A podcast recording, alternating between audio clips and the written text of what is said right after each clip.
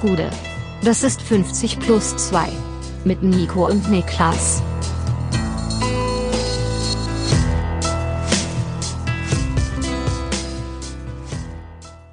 »50 plus 2 Bundesliga-Rückblick. Der neunte Spieltag der Saison 23-24 ist Geschichte. Mein Name ist Nico Heimer und bei mir sitzt der Mann, der von seinem ersten Grundschullehrer als kognitive Sackgasse bezeichnet wurde. Niklas Levinson. Wrong. Wrong. Wrong. Ich, wollte- ich, ich habe überlegt, was kann ich, wie, wie begrüße ich heute? Habe ich überlegt, ich will einfach nur einmal sagen, Niklas ist dumm und wie kann ich es halbwegs lustig verpassen, verpacken. Eine kognitive Sackgasse. Und das war jetzt dann quasi das, was in rausgekommen der Grundschule war mein, war ich Prime ich, glaube ich. ist. Prime war in der Grundschule. Ja, meine Prime war in der Grundschule, ja. Da, da war ich, Früh gepiekt. da war ich, wurde ich sehr, sehr früh gepiekt. Da wurde ich noch äh, für, für begabt gehalten, glaube Ja. ich. Also das, äh, der Downfall kam dann später. Ja, ja. Also in der Grundschule war ich Prime. Ja, gut, okay. Ich sagen, ja. Ich hatte Ähm, herausragende Lesekompetenzen. was gibt's zu berichten vom Wochenende? Ich habe was zu berichten. Ich auch. Ja, Willst ich mach's kurz.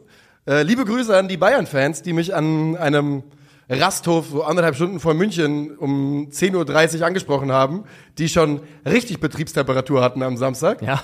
Und weißt du, wie sie mich angesprochen haben? Also ich sag folgendermaßen, ich muss dir das Szenario machen. Es war so ein, Fl- so ein Rastplatz ohne hier keine Tankstelle, kein nix. Ne? Rastplatz ohne Wiederkehr. Einfach nur so, ja, wenn du willst, auch das. Nur so ein Haus und, auf die, und das Haus war aber auch abgeschlossen und da waren so Bilder von Wildschweinen draufgeklebt. Scheinbar haben wir irgendwie Probleme in Deutschland, dass Wildschweine öffentliche Toiletten benutzen, wenn ich es richtig verstanden habe. Ich habe es aber nicht gelesen.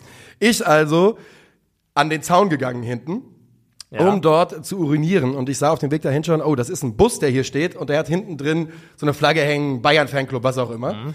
Und ähm, ich stehe also da und bin schon so einen Bogen gelaufen in der Hoffnung, dass sie mich nicht sehen, weil ich wollte einfach nur schnell weiter und äh, bald da sein. Und stehe da und pinkel und bin mir ziemlich sicher, dass ich es geschafft habe in dem Augenblick. Die haben mich nicht gesehen. Und dann merke ich so im Rücken, dass sich jemand mir nähert. Jemand bewegt. Ja, und dann kommt eine, und wirklich in besser besoffener Stimme Digga, können wir ein Foto machen? Und ich stehe wirklich gerade beim Zaun, am Zaun, beim, und guck über meine Schulter und hab dann so ein bisschen versucht zu verstehen zu geben, ja, ist gerade schlecht. Und als ich dann zehn Sekunden später bereit war, ein Foto zu machen, standen fünf Leute Schlange, die mir quasi äh, beim Pinkeln zugeschaut hatten, um ein Foto mit mir zu machen. Aber auf jeden Fall noch Hand geben wollten. Das habe ich, ich habe gesagt, ich gebe keinem hier die Hand. Und ähm, also mein Hinweis, falls ihr mich beim Pinkeln an einem Zaun seht, wartet einfach, bis ich damit fertig bin mit Ja. der Frage fürs Foto. Das hätte mir in dem Augenblick auf jeden Fall geholfen. Das ist vor allem ist das der das wahrscheinlichste Szenario, in dem wir Nico antreffen können. Von Ja, daher bereitet euch gut darauf vor. regelmäßig. Ja. Also generell, wenn ihr irgendeinen Zaun zu Hause, zu Hause habt, checkt da mal jeden Tag ein, zwei Mal, ob ich da nicht irgendwo stehe. Was gibt's von dir zu hören? Ähm, also würdest du deins als wholesome bezeichnen, die das Erlebnis? Also ich fand's nicht schlimm. Ich, Ja, Also okay. es war, ich fand's, es war eine lustige Geschichte. Weil ich hatte ein sehr wholesomes Erlebnis. Ich bin, äh, gestern haben wir gestreamt und ich bin zum Stream gefahren Ja. mit der Tram und ich war so ein bisschen äh, diffus sauer auf die Welt. Ja, das passiert manchmal, Was man, was man ist, in dem Fall, was ich war, weil ich zu spät dran gewesen bin, ergo mich gestresst gefühlt habe und nicht mehr eingestehen konnte, dass ich selber schuld bin und Ja. das nach außen projizieren musste auf Na andere. ja. Ähm, das kurz mal so zur Eigenanalyse. Und in der Tram bin ich eingestiegen und äh, mit mir eingestiegen ist ein Elternpaar mit einem Buggy, wo ein Kind drinne saß. Und zwei kleine Mädels äh, waren mit ihrem Vater, glaube ich, die waren Ja. schon drinne. Klein meine ich wirklich, die ältere war vielleicht fünf Jahre alt und die jüngere so drei. Mit drei kann man ja schon reden und gehen. Auf jeden ne? Fall, Ja. ja. Ähm, echt nicht sicher, was man schon kann mit drei Jahren, aber reden und gehen, glaube ich schon. Ist auch, glaube ich, äh, Ja. unterschiedlich, ne? Also, Natürlich, das gesagt, war, das war, das vielleicht auch schon variiert. Mit drei, ja, kann ja sein. Peak mit drei. Ja. Und die Kleine von denen, die war super kommunikativ und die ist zu diesem neu eingerollten Kind direkt rübergelaufen, hat das angesprochen, Ja. so nach dem Motto, was geht. Und man hatte so eine kleine Bauchtasche Ja. und meinte, guck mal, ich habe hier so Fruchtis oder sowas und Ja. ja. willst du auch einen haben. Äh, war sau cute, war richtig korrekt. Äh, Und dann ist eine Station später aber, ist äh, El Buggy wieder ausgestiegen Mhm. und eingestiegen ist ein Vater mit seiner Tochter, die auch so um die, die war eher so fünf, sechs Jahre alt, glaube ich. Ähm, und die Tochter hatte drei Ballons, einen pinken, einen grünen und einen roten, die so verknotet waren miteinander, also alle drei miteinander verknotet, ähm, so ein Ballonrad sozusagen, Ja. oder wie man das nennen möchte. Und äh, die Kleine, die so kommunikativ wird, war, fand das natürlich saugeil. Natürlich. Und ist sofort, ja ohne drüber nachzudenken, hier, äh, meinst du, meinst du, können auch so einen Ballon haben? Und also der Vater von dem Mädchen mit dem Ballon sprach auf jeden Fall, ähm, fast kein Deutsch. Und ähm, sie so ein bisschen, ähm, also er auf jeden Fall nicht, weil ich dann gehört, äh, wie er, der Vater auf Englisch zu seinem Kind gesagt hat, do you want to give her a balloon? Ähm, also dem fremden Ja. Kind. Und da hat sie so ein bisschen überlegt und dann auch gesagt, ja.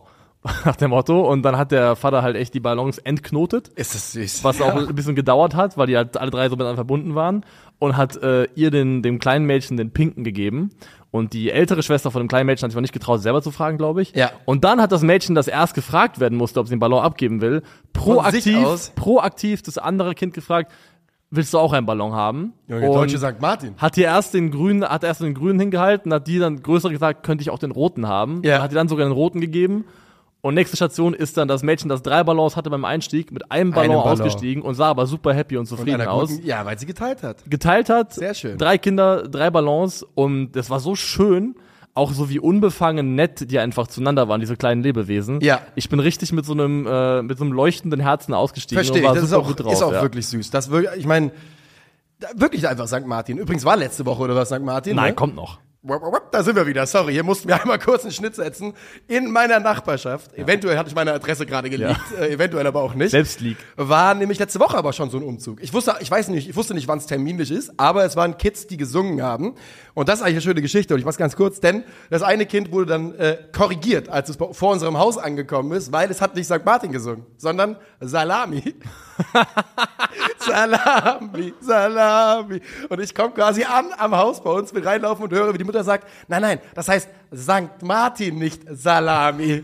Und äh, das war, ich hab, musste nur einen halben Satz hören, um es übertrieben witzig zu finden. Ist es auch. Ähm, das Gegenteil von übertrieben witzig war Bochum gegen Mainz am Freitagabend. Das sind die Dinge, aus denen Albträume gemacht sind. Ja. Und damit wir die Kurve kriegen, steigen wir jetzt ein mit dem Bundesligaspieltag.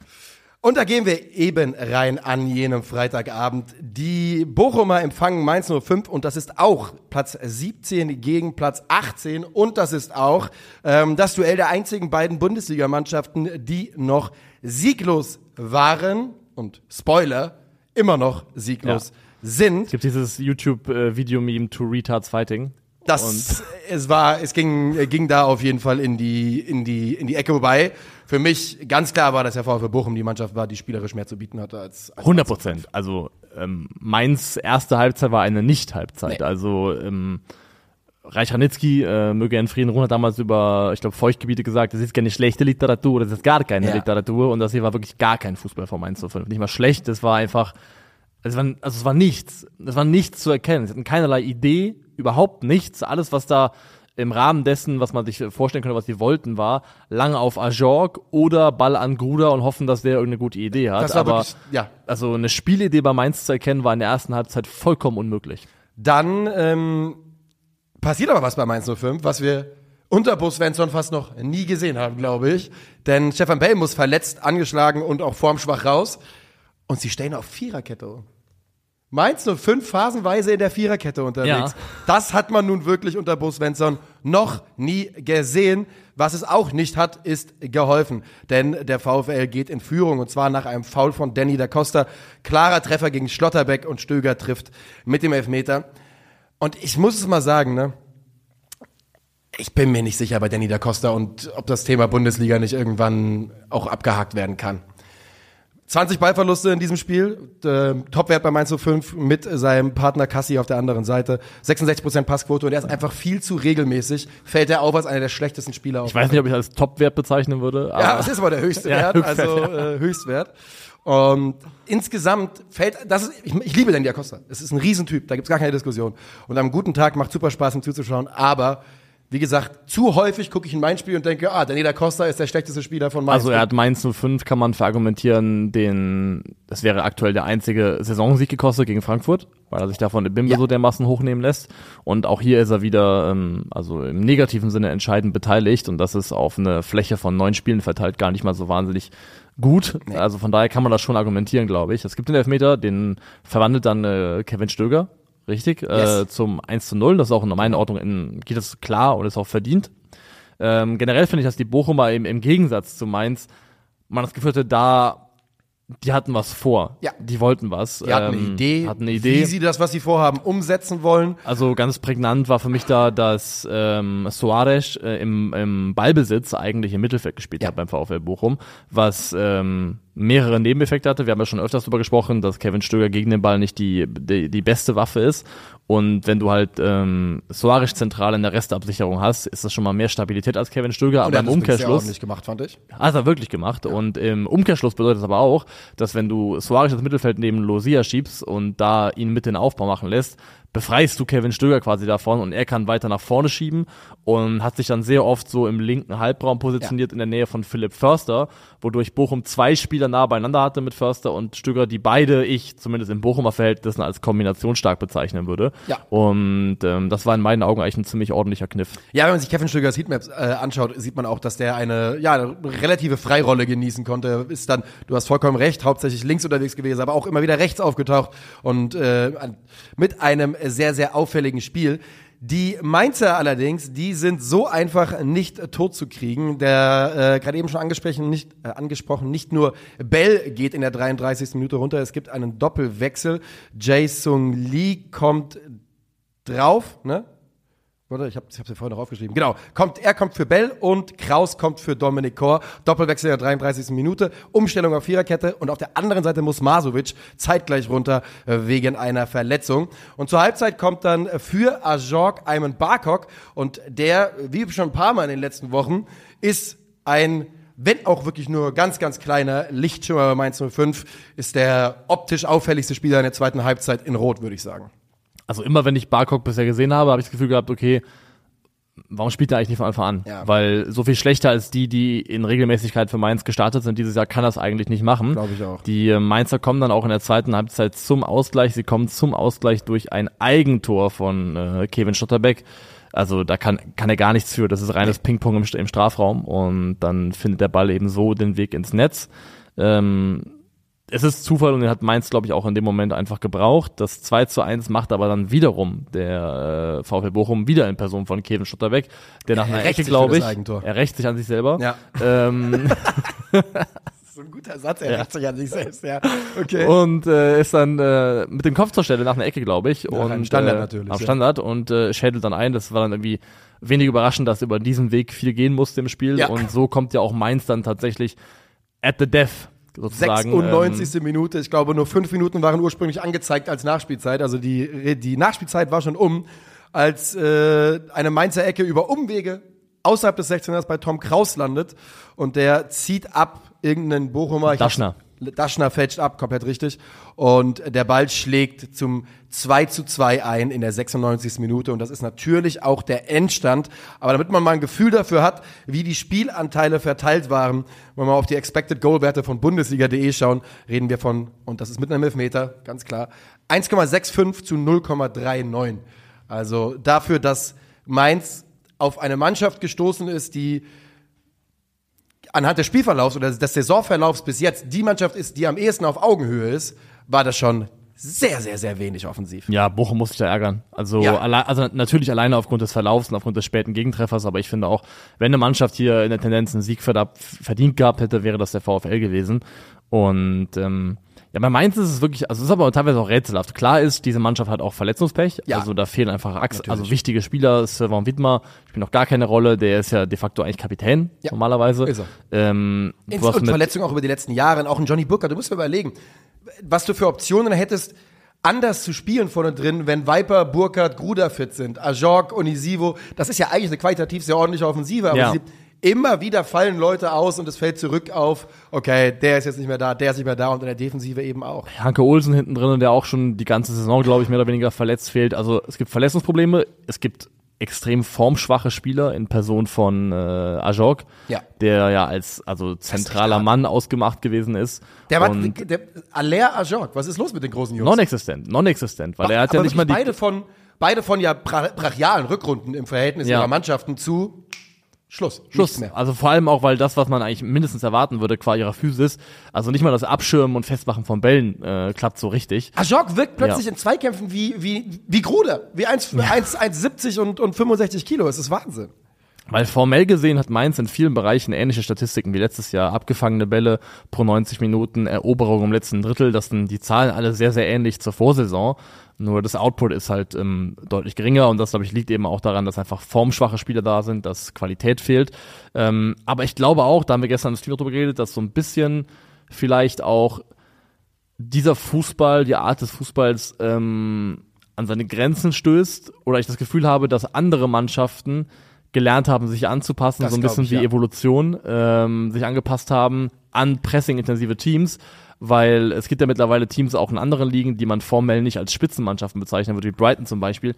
Die wollen ja, dass du sie presst. Die Ja. lieben das ja, weil die dann genau da eben durch das Pressing durchspielen können und sich darauf spezialisiert haben. Also so aus, als wollte, als wollten Genau. sie eine Falle locken im, Press, im Pressing. 100 Prozent. Und ähm, da glaube ich, merkt Mainz einfach gerade, dass der Stil, der vielleicht über Jahre gut funktioniert hat, dass da mittlerweile mehr und mehr Mannschaften auch in der Lage sind, äh, Antworten drauf zu finden. Ja, und das, das glaube ich auch, dass sich dieser Stil einfach ein bisschen abnutzt, weil wir haben ja auch schon vor einigen Wochen darüber geredet, dass bei Bo Svensson eine Evolution fehlt. Und da, das ändert sich nicht. Und jetzt mit der Dramatik der, der Tabellensituation wird es natürlich immer schwieriger, das irgendwie jetzt noch zu schaffen, äh, eine Weiterentwicklung, eine Er Veränderung. muss jetzt in den Kokon, er muss sich jetzt weiterentwickeln. er er muss jetzt wirklich was passieren. Man muss vielleicht einen Mondstein geben oder so. ähm, aber ich habe große Zweifel, dass es für Mainz 05 unter Bus Svensson noch weit geht. Die sind berechtigt. Ja. Und damit, Also ich meine, andersrum wäre, glaube ich, wahnsinniger, Ja. wenn ich keine Zweifel hätte. und damit würde ich sagen, Akte zu, weil wir haben schon sehr lange bei einem Spiel verweilt, das uns eigentlich sehr, sehr wenig gegeben hat. Ja. Wir machen jetzt den Pflasterabriss, würde ich sagen. Das Lilienpflaster wird abgerissen. Okay. Wir gehen nämlich rein mit dem ersten Spiel vom Samstag und das ist ein 8 zu 0 von Bayern gegen Darmstadt. Ja. Und da ist die Frage, wie, wie raumgreifend wir dieses Spiel überhaupt be besprechen wollen. Ähm, denn also den, Nicht zu sehr. Den Spielfilm abzureißen dauert fast schon zu lange, weil Ja. es einfach acht Tore sind. Grob gesagt, es geht herausragend gut los für Darmstadt, denn äh, die Bayern dezimieren sich selber in Person von Josua Kimmich, der früh eine rote Karte kriegt. Der wird mit dem äh, mit Rücken zum gegnerischen Tor angespielt im Von Aufbau. zurückgekehrten Manuel Neuer. Stimmt. Er ist zurück. Er ist zurück und er sah gut aus. Ja, er sah wirklich Er sah gut aus. Ähm, wird angespielt. Erster Take von mir schon mal äh, damit hinfällig. Er spielt nie wieder für Bayern übrigens. Stimmt, ja. Ge- wurde am Samstag äh, negiert. Ja. Also Kimmich, äh, erster Kontakt ist schlecht.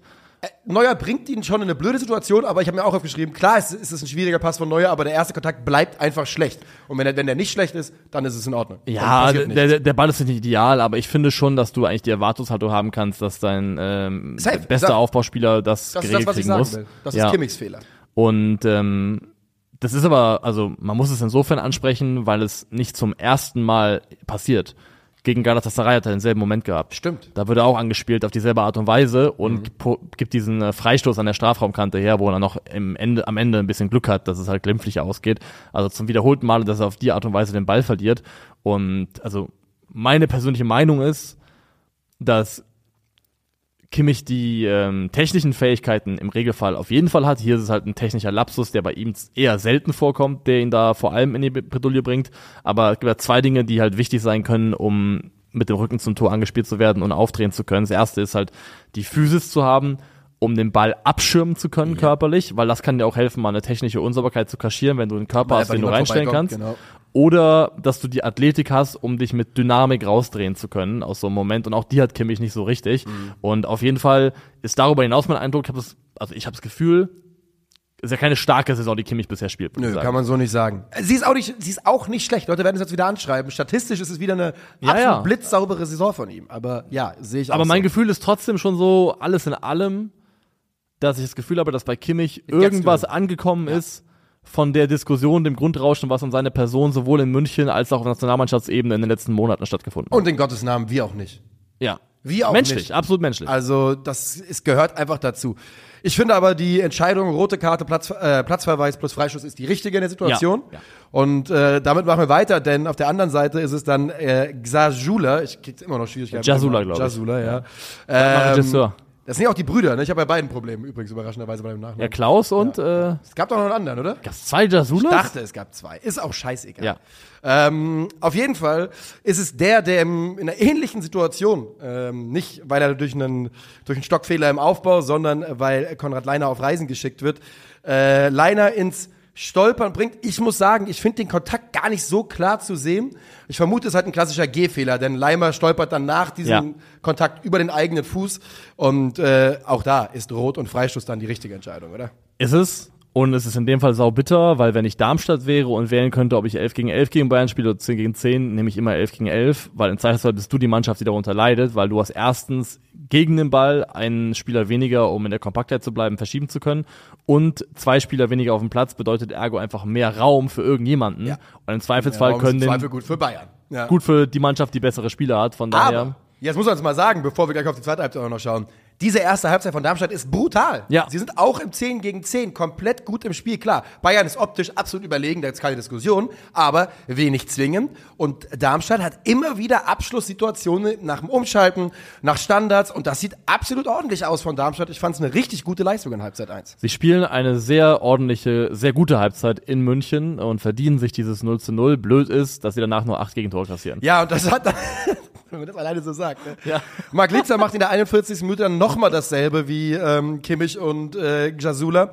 Und auch er fliegt vollkommen zurecht dafür. ein zweiter, oder? ja, ja, Gegen genau. Gladbach ja auch schon. Platzverweis am äh, neunten Spieltag. Und ich finde wirklich, auch da wieder, du siehst ja die drei Platzverweise, nebeneinander kannst du die stellen. Er ist derjenige, der am ungeschicktesten dabei aussieht. Ja. Weil er rempelt einfach so blöd in Kane rein, dass du dich fragst, was, also was anderes als Platzverweis hast du dir erhofft von der, von Mhm. der Situation. Und auch da gibt es dann einen, äh, eine rot, rote Karte und einen Freistoß. Und jetzt gehen die Bayern in die Halbzeit und sagen, okay, was machen wir jetzt? Ich sag euch, was sie machen. Äh, eine Masraoui-Flanke auf Harry Kane. Schönes Dribbling von Musiala vorher, der erst den Raum damit aufreißt.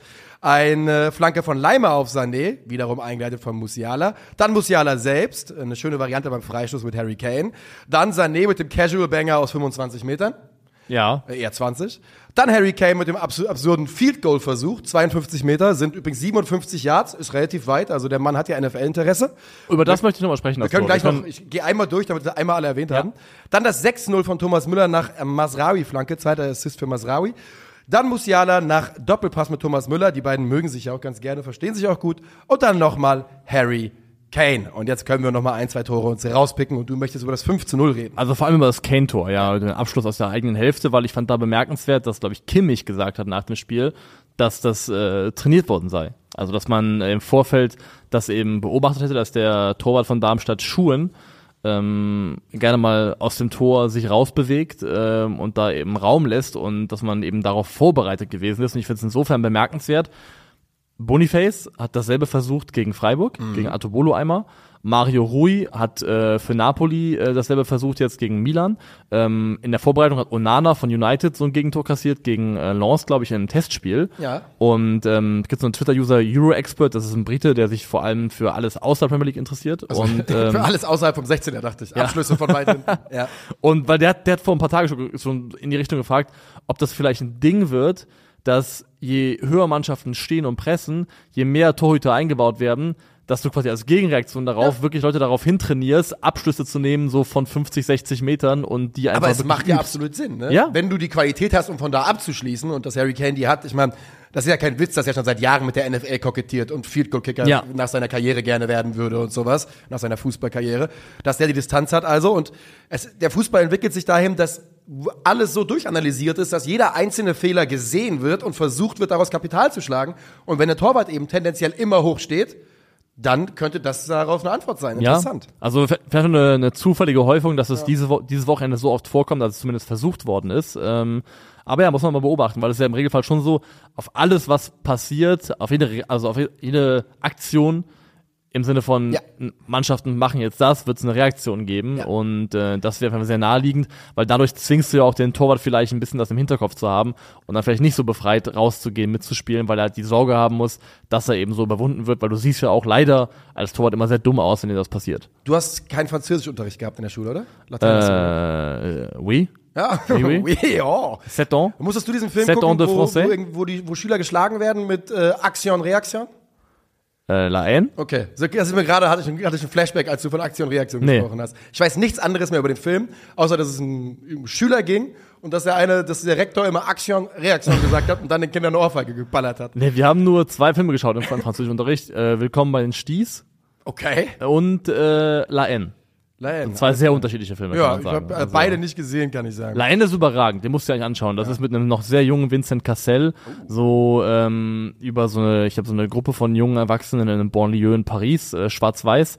Auch irgendwie von einem Regisseur, der danach gut äh, sogenannte Karriere gemacht hat. Das, ähm, Du guckst nach. ich schaue nach, 1995 Ich der Film. schließe mal ab das Spiel mit der Information, dass die Bayern damit die dritte Mannschaft sind, die acht Tore in einer Bundesliga Halbzeit erzielen konnten. Ähm, die Tordichte ist absolut absurd. 51, 56, 60, 64, 69, 71, Ja. 76, 88. Mathieu Kassowitz, der hat unter anderem auch die fabelhafte Welt der Amelie gemacht, Ah ja. äh, die purpurnen Flüsse mit Jean Reno, solche Dinge. Also, Ja, das sind aber ähm, einige absolute äh, Knallerfilme. guter dabei. Mann, ist ein Banger. 8 zu 0 geht es also aus. Für Darmstadt heißt es einfach nur das Ding irgendwie aus den Klamotten schütteln. Keine Ahnung, Alter. Ich hoffe, die sind direkt danach irgendwie in die nächstbeste Kneipe eingefallen und haben gesagt, wisst ihr was, Jungs? Scheiß wir, haben, wir haben ja 45 Minuten lang ein richtig gutes Spiel gemacht und dann sind wir halt unter den bayerischen Ja. D-Zug gekommen, wie es halt manchmal passieren kann. Ja? Ja. Ich wollte, ich wollte quasi Überleitung machen. Dann ist mir keiner eingefallen. Ah, okay. Hast du noch was zum Spiel oder können wir Nur, weitergehen? wir können weitergehen. Komm, dann gehen wir nach Gladbach. Die empfangen den zweiten Aufsteiger dieser Bundesliga-Saison. Sie empfangen Heidenheim und sie setzen sich zu Hause mit 2 zu 1 durch und mit interessanten taktischen Umstellungen bei Gladbach. Ja? Ja, sie sind gestartet mit der Viererkette, oder nicht?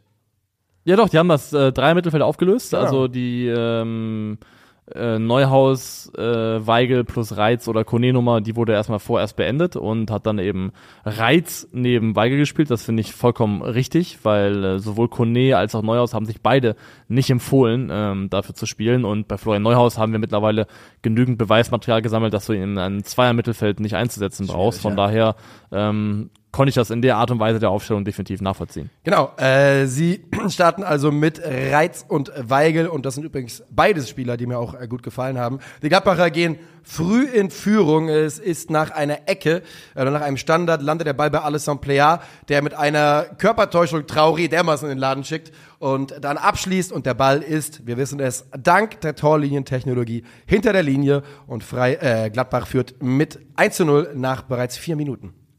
Und das geht dann auch, also sie verdienen es sich auch, finde ich, im Verlaufe dieser, dieser ersten Halbzeit. Aber laden dann die Heidenheimer so ein kleines bisschen ein nach einem eigenen Standard. Gladbach hat eine Ecke, die wird verteidigt und dann ähm, setzt sich Kleindienst Ja. gegen den letzten verbliebenen Gladbacher durch, gegen äh, Skelly, geht danach auf den Torwart zu. Der erste ist nicht drinne. Ähm, Vor allem, äh, ihm geht halt so dermaßen der Sprit aus bei dem Sprint. Kleinen Ja. Also der läuft da los, der schickt ja Scully da, also Scully sieht ja wirklich nicht gut aus bei dem ersten Kontakt von Kleindienst an der Mittellinie. Ähm, und in der Sekunde nach dem Kontakt läuft Kleindienst in Richtung Außenlinie, äh, Kleindienst aus Richtung, Richtung Tor und Scully Richtung Außenlinie.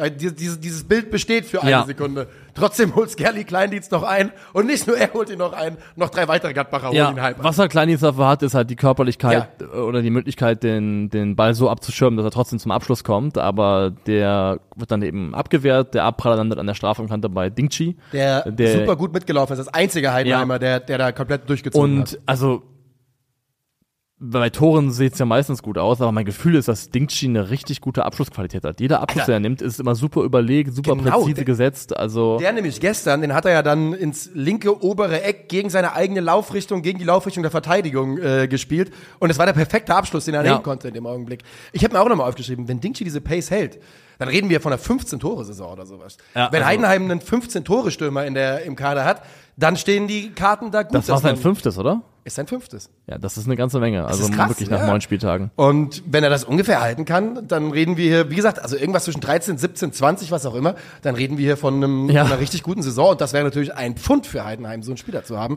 Und wir haben ja schon mal gefragt, warum hat Bremen eigentlich nichts in dem gesehen? Die Frage wird immer akuter natürlich Ja. mit jedem Tor. Ähm, bei Skelly möchte ich noch nachreichen als Anmerkung, ich finde halt bei der Entscheidung da so in diesen All-or-Nothing-Zweikampf mit Tim Kleindienst zu gehen, muss man sich halt die Frage stellen, was ist das Beste, was er mit einem da frühen Ballgewinn erreichen kann? Es sind ja immer noch neun Heidenheimer Ja. hinten, die Und, kannst wa genau, überraschen. und ja. was ist das Worst-Case-Szenario? Das Worst-Case-Szenario ist, Kleindienst ist durch. Also in meinen Augen ist es viel sinnvoller, weil du ja auch weißt, dass Kleindienst nicht der schnellste ist. Ja. Nimm den Lauf einfach auf, Genau. äh, spiele auf Zeit und warte darauf, dass deine Abwehr mit nachrücken kann. Also in meinen Augen einfach eine kleine Fehlkalkulation von äh, Skelly an der Stelle. Ja, ich glaube auch. Er- Ich, ich dachte, ich glaube halt, er, er dachte relativ sicher, dass er den Ball mit dem, mit dem da, äh, Ja. dem Zweikampf da erobern kann und dann wieder schnell machen kann. Ähm, ja. Übrigens, ich hatte mir vorher noch aufgeschrieben, Traoré, ah, das sah in der ersten Halbzeit ein paar Mal richtig wackelig aus, ja nicht nur gegen, gegen Plea, auch gegen den Ja. Rumo noch. Die Gladbacher allerdings schlagen wieder zurück und es ist der Unglücksrabe des Spieltags, würde ich sagen, ist Föhrenbach. Mhm. Äh, denn es ist eine Ecke, die Gladbacher mit den meisten Toren nach Standards in der Bundesliga jetzt, ne? Oder zumindest nach Ecken.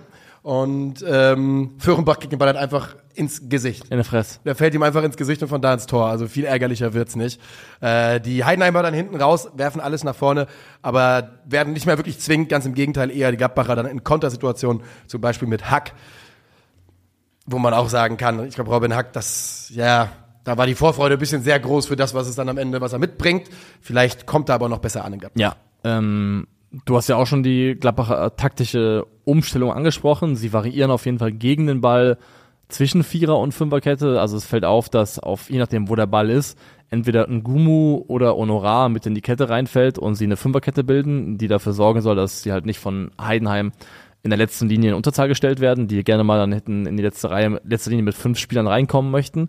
Ähm, was bei Gladbach gut geklappt hat und was ich finde, was man positiv hervorheben kann, ist, dass ich das Gefühl habe, schon, dass diese Mannschaft Ideen mit Ball an, hat, die auch in Ansätzen sehr gut aussehen. Also Gladbach hat sich sehr häufig in diesem Spiel im Aufbau in einer, einer 4-2-4-Ordnung angeordnet und dann hast du den Moment gehabt, dass sich ähm, alles am Player fallen lässt und äh, damit erstens eine Überzahl erzeugt im Anlaufen, weil Heidenheim hat das quasi gematcht. Das heißt, wenn da keiner dazukommt, stehen sie 6 gegen 6.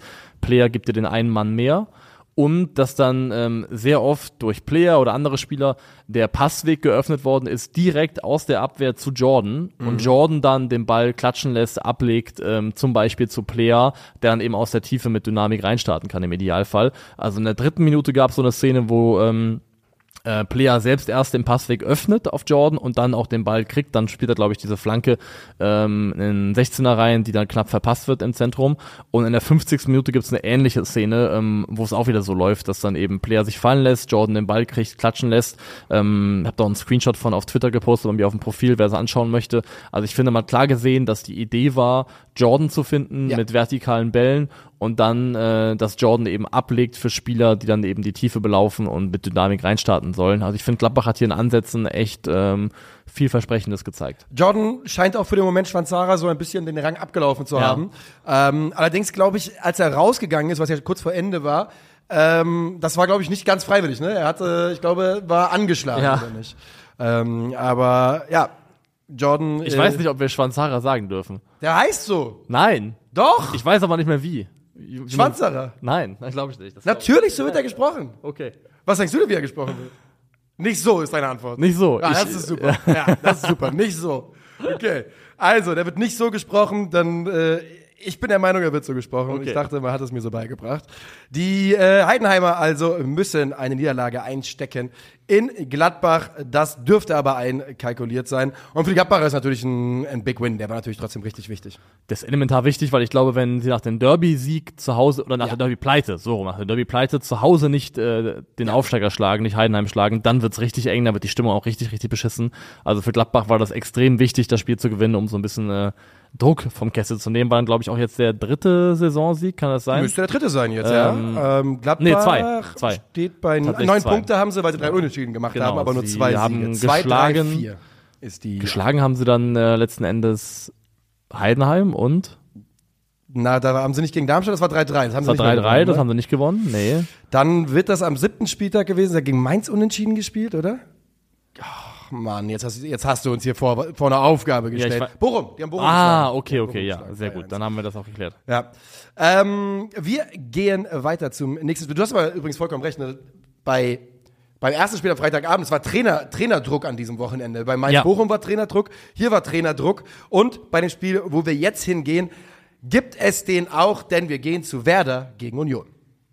2 zu 0 gewinnen das die Bremer und wenn man von äh, Trainerdruck redet im Sinne von, dass ein Trainer Gefahr läuft, seinen Job verlieren zu können, dann ist es mittlerweile immer noch fast unglaublich, dass man, dass der Trainer, um den es da akut geht vor allem, Urs Fischer ist. Ja. Ähm, Da liest man jetzt eben, dass äh, das Pokalspiel gegen Stuttgart noch abgewartet werden soll, hast du mir eben noch Genau. erzählt. Und wenn das auch in die Hose gehen sollte, dann ist die Idee oder der, die Möglichkeit, dass man sich von Urs Fischer trennt und etwas Neues versucht, Nicht ähm, mehr ausgeschlossen. nicht mehr ausgeschlossen und äh, so möglich, wie es wahrscheinlich noch nie in seiner gesamten Amtszeit als Union Berlin Trainer möglich gewesen ist. Definitiv. Ähm, und das liegt eben daran, dass man, und wenn man diese Zahl sich nochmal so vor Augen führt, die elfte Pflichtspielniederlage in Folge hingenommen hat. Das ist halt äh, nichts anderes als eine waschechte, fette, fette Krise. Ja. Da hilft dir ja auch dann in dem Fall die Champions League nicht, weil das Nee. sind einfach nur weitere Spiele, die du verlieren kannst, die dann diese Serie noch ähm, größer aussehen lassen oder noch größer werden lassen, ja de facto. Und auch hier kann man wieder sagen, einerseits Union kassiert ein Eigentor nach dem Standard und eine blöde rote Karte nach 60 Minuten, aber die Kehrseite ist, davor hat Union auch 60 Minuten Zeit, um irgendwas zu machen, was, gef was gefährlicher ist als das, was sie hinbekommen haben. Deswegen, klar, man kann ja auch hier wieder sagen, ja, ein bisschen Pech, bisschen blöder Spielverlauf. Haben sie, 100%. Haben sie 100 Prozent, aber sie tun auch nichts mit Ball, um sich irgendwas anderes zu verdienen. Genau das ist es. Genau das ist es. Ja, sie haben Pech. Ja, dieses Spiel kann anders laufen, denn Werder macht ja auch kein berühmtes Spiel, muss man auch mal sagen. Aber sie tun eben auch nicht genug, um dieses Spiel irgendwie in eine andere Richtung zu kippen. Übrigens, äh, Bonucci ähm, und Döki hat sich ja verletzt, dafür rutscht Bonucci rein. Behrens auch wieder da für Fofana, der ja, das wisst ihr alle, suspendiert ist. Das heißt nicht die ganz große Rotation bei Union Berlin. Und du sagst es, es ist die 38. Mi- 38. Minute, als Marvin Duksch den Standard bringt und Robin Knoche den ganz unglücklich ins eigene Tor buxiert. So geht's in die Halbzeit mit 1 zu 0. Du hast die rote Karte angesprochen, Rani Kedira. Ich glaube wirklich, dass es keine Absicht ist. Ich glaube, er sieht Nee. ihn gar nicht. Und trotzdem ist die rote Karte natürlich 100% So ein, ist so ein Nigel de Jong Light. Ja. Bei de Jong, glaube ich, damals war es Absicht. Glaube ich auch. Ähm, Bin ich mir sehr, sehr sicher. Von, das, von daher, da muss man, glaube ich, eine, eine Trennlinie ziehen. Ansonsten aber ist es ein klarer Platzverweis und das geht total in Ordnung. Danach wird es eben entsprechend noch schwieriger ähm, und Bremen legt dann auf das 2 zu 0 nach und das ist fantastisch, denn das ist Velkovic, der einen Ball in die Tiefe spielt und wie und was Marvin Duksch da macht, ist Weltklasse. Ja. Wenn dieses Tor ein ähm, Stürmer macht, der Rang und Namen hat im Weltfußball, dann, dann geht das viral. Hast Weil das sind einfach perf zwei perfekte Kontakte. Der erste Genau. Kontakt, die Der Annahme Pass ist schon wirklich überragend. Ja. Der Pass ist schon überragend und du sagst es, Duck stand mit jetzt fairerweise Bonucci und äh, ähm, Knoche mit Riesenproblemen mit der Abstimmung. Was ist da los, Alter? Habe ich aufgeschrieben. Es sind so banale Dinge, die bei Union nicht klappen, wie da einfach das Übergeben von Mitspielern. Da muss einfach in dem, also ähm, ist glaube ich Boré, der Knoche so ein bisschen lockt und Ja. da ablenkt. Und da muss viel früher in meinen Augen einfach eine Übergabe des Gegenspielers erstens an äh, Late stattfinden und dann muss Knoche sich auch viel früher zurückorientieren und äh, dann eben Duxch aufnehmen. Aber das passiert eben, wenn du mit Knoche und Bonucci zwei Leute nebeneinander hast, wo ich sagen würde, Beides sind Spieler, die sich deutlich wohler damit fühlen, den zentralen Innenverteidiger zu geben. Also Bonucci ist ja in, rechts in der Dreikette gewesen und Ja. das ist definitiv da, nicht das, was er in seinem Alter noch so gut und gerne macht. Ja, Und auch verständlich. Man, das ist ja auch man kann schon- innerhalb von 20 Minuten zugucken, weiß man auch, warum er das nicht mehr so gerne macht. bei, gegen VfB gab es auch zwei Gegentore, die man mit zentral darauf zurückführen kann, dass die Abstimmung in der Innenverteidigung nicht stimmt. Und Ja. das ist halt so eine, so eine Säule äh, vom Spiel, wenn die nicht gegeben ist, dann wird's halt schwierig. Und Gerade bei Union, wie Union, ne, die durch die überragende Defensivarbeit in den letzten Jahren bestochen hat. und es sind halt wirklich einfach Basics, muss man sagen, die bei Union aktuell nicht funktionieren. Lette hätte hinten raus auch noch fliegen können übrigens. Äh, Ja. Das auch bei ihm ein bisschen schwieriger zu sehen, ob es Absicht war als Rani Kedira, aber ähm, auch er hätte da fliegen können. Die Unioner, und das muss man halt sich auch wieder vor, vor Augen führen, ist, die kassieren das 2 zu 0, die laufen hier sehenden Auges in eine Niederlage und es passiert nichts. Es kommt wirklich wenig auf, Aufbäumen von der Mannschaft und sie sehen wirklich langsam aus wie eine Mannschaft, und es tut mir leid, aber muss man einfach sagen, wo, den, also wo die, die Connection zwischen Trainer und Mannschaft scheint mir nicht so richtig da zu sein inzwischen. Das muss ein, also ist mir nicht anders zu erklären, weil letztes Jahr, wir erinnern uns, hat Union sich, zu, konnte sich zumindest darauf verlassen, dass die sich komplett zerpflücken, egal wie es Ja. läuft. Und das sieht dieses Jahr nicht so aus.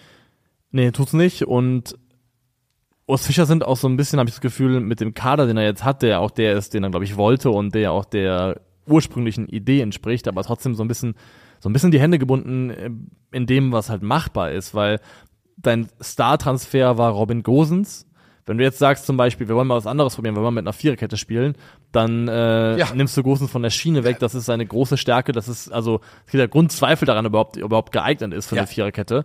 Ähm, Dasselbe gilt fast für, für, für die weiteren Flügelverteidiger bei, Ja. bei Union auch. Also, Also bei Trimmel ist es dasselbe. Also Roussillon kann, glaube ich, kann Viererkette verteidigen, definitiv. Äh, bei Trimmel ist es dasselbe auf der anderen Seite. Du hast ähm, mit Late, Knoche, Bonucci und äh, Dürki vier Innenverteidiger, wo auch welche dabei sind, wo die Frage ist, wie gut sind die noch in der Viererkette Ja. und aber auch die alle spielen wollen, die Anspruch haben. Und wenn du plötzlich nur noch zwei Plätze hast für die Innenverteidigung, wird das vielleicht noch ein Problem.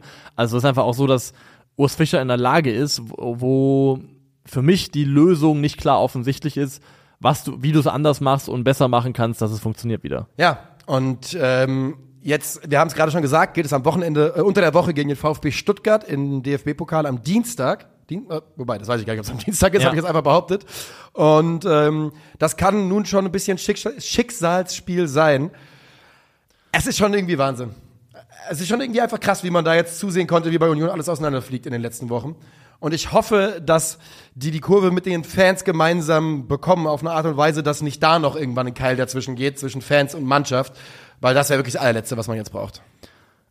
Das wäre es und das ist das erste Mal, dass vielleicht auch irgendwie eine Fantasie da ist, dass man sich das vorstellen kann, weil Union hat eben anders transferiert, anders eingekauft. Und ich glaube schon, dass da Leute dazugekommen sind in diese Mannschaft, wo in der Krise man als Fan an den Punkt kommen kann zu sagen, ey, die sind nicht hier, weil die für Union spielen wollen und die sind hier, weil sie eine Chance gewittert haben auf Champions League Fußball Ja. und sich zeigen zu können. Und dass dann halt zum ersten Mal seit langem Spiele da sind, auf die man vielleicht auch sauer werden kann als Fan. Auch wenn es vielleicht nicht berechtigt ist, aber wo sich das anbietet, Ja. ähm, auf die äh, die eigene Wut zu projizieren. Und übrigens, äh, eigentlich darf man auch diesen Spielern keinen Vorwurf machen, weil Union hat ja das auch ausgenutzt. Die haben ja auch gesagt, ja, Natürlich. ihr könnt halt bei uns Champions League spielen. Das ist ja, also es ist ja eine, äh, ein Geben und ein Nehmen letztendlich. Also die einen wollen Champions League spielen, die anderen können es bieten. Das ist ja letztendlich ähm, der freie Markt, der da gewirkt hat. Ja, so ist es. Und keine Ahnung, ich habe am Wochenende auch viel über, über Fußball gesprochen. Liebe Grüße an, übrigens an den äh, Herrn Fotografen, der diesen Podcast hört. Ähm, und äh, ich, ich habe ja, wir hatten, komm, ich sag's jetzt, ich spreche jetzt einfach mal für alle, für Fußball Deutschland außerhalb von Köpenick. In mein, glaube ich zumindest. Wir haben ja alle ein bisschen die Schnauze voll gehabt von dem, was Union da so gemacht hat in den letzten, im letzten Jahr, glaube Ja. ich. Also man kommt dann irgendwann mal gesagt, wie kann es sein, dass die so erfolgreich sind? Ich, ich hoffe in Gottes Namen, dass die nicht absteigen, Alter. Weil Nein. das ist wirklich brutal gefährlich jetzt.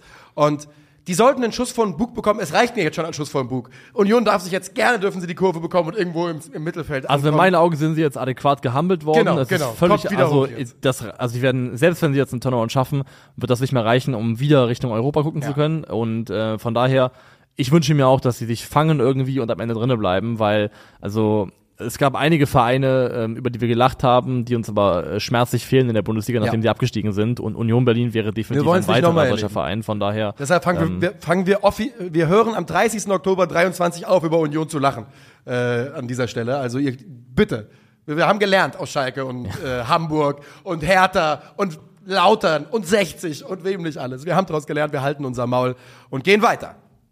wohin? Wir gehen dahin, wo nächstes Jahr Champions League gespielt wird. In Augsburg. Augsburg. Ja, warum denn nicht? Okay. Ja? Hm, mal schauen, mal schauen, mal Also, schauen. auf, also, nur ganz kurz, bitte jetzt bloß nicht, dass hier irgendwie klippen. Ich glaube nicht, dass Augsburg nächstes Jahr Champions League spielt.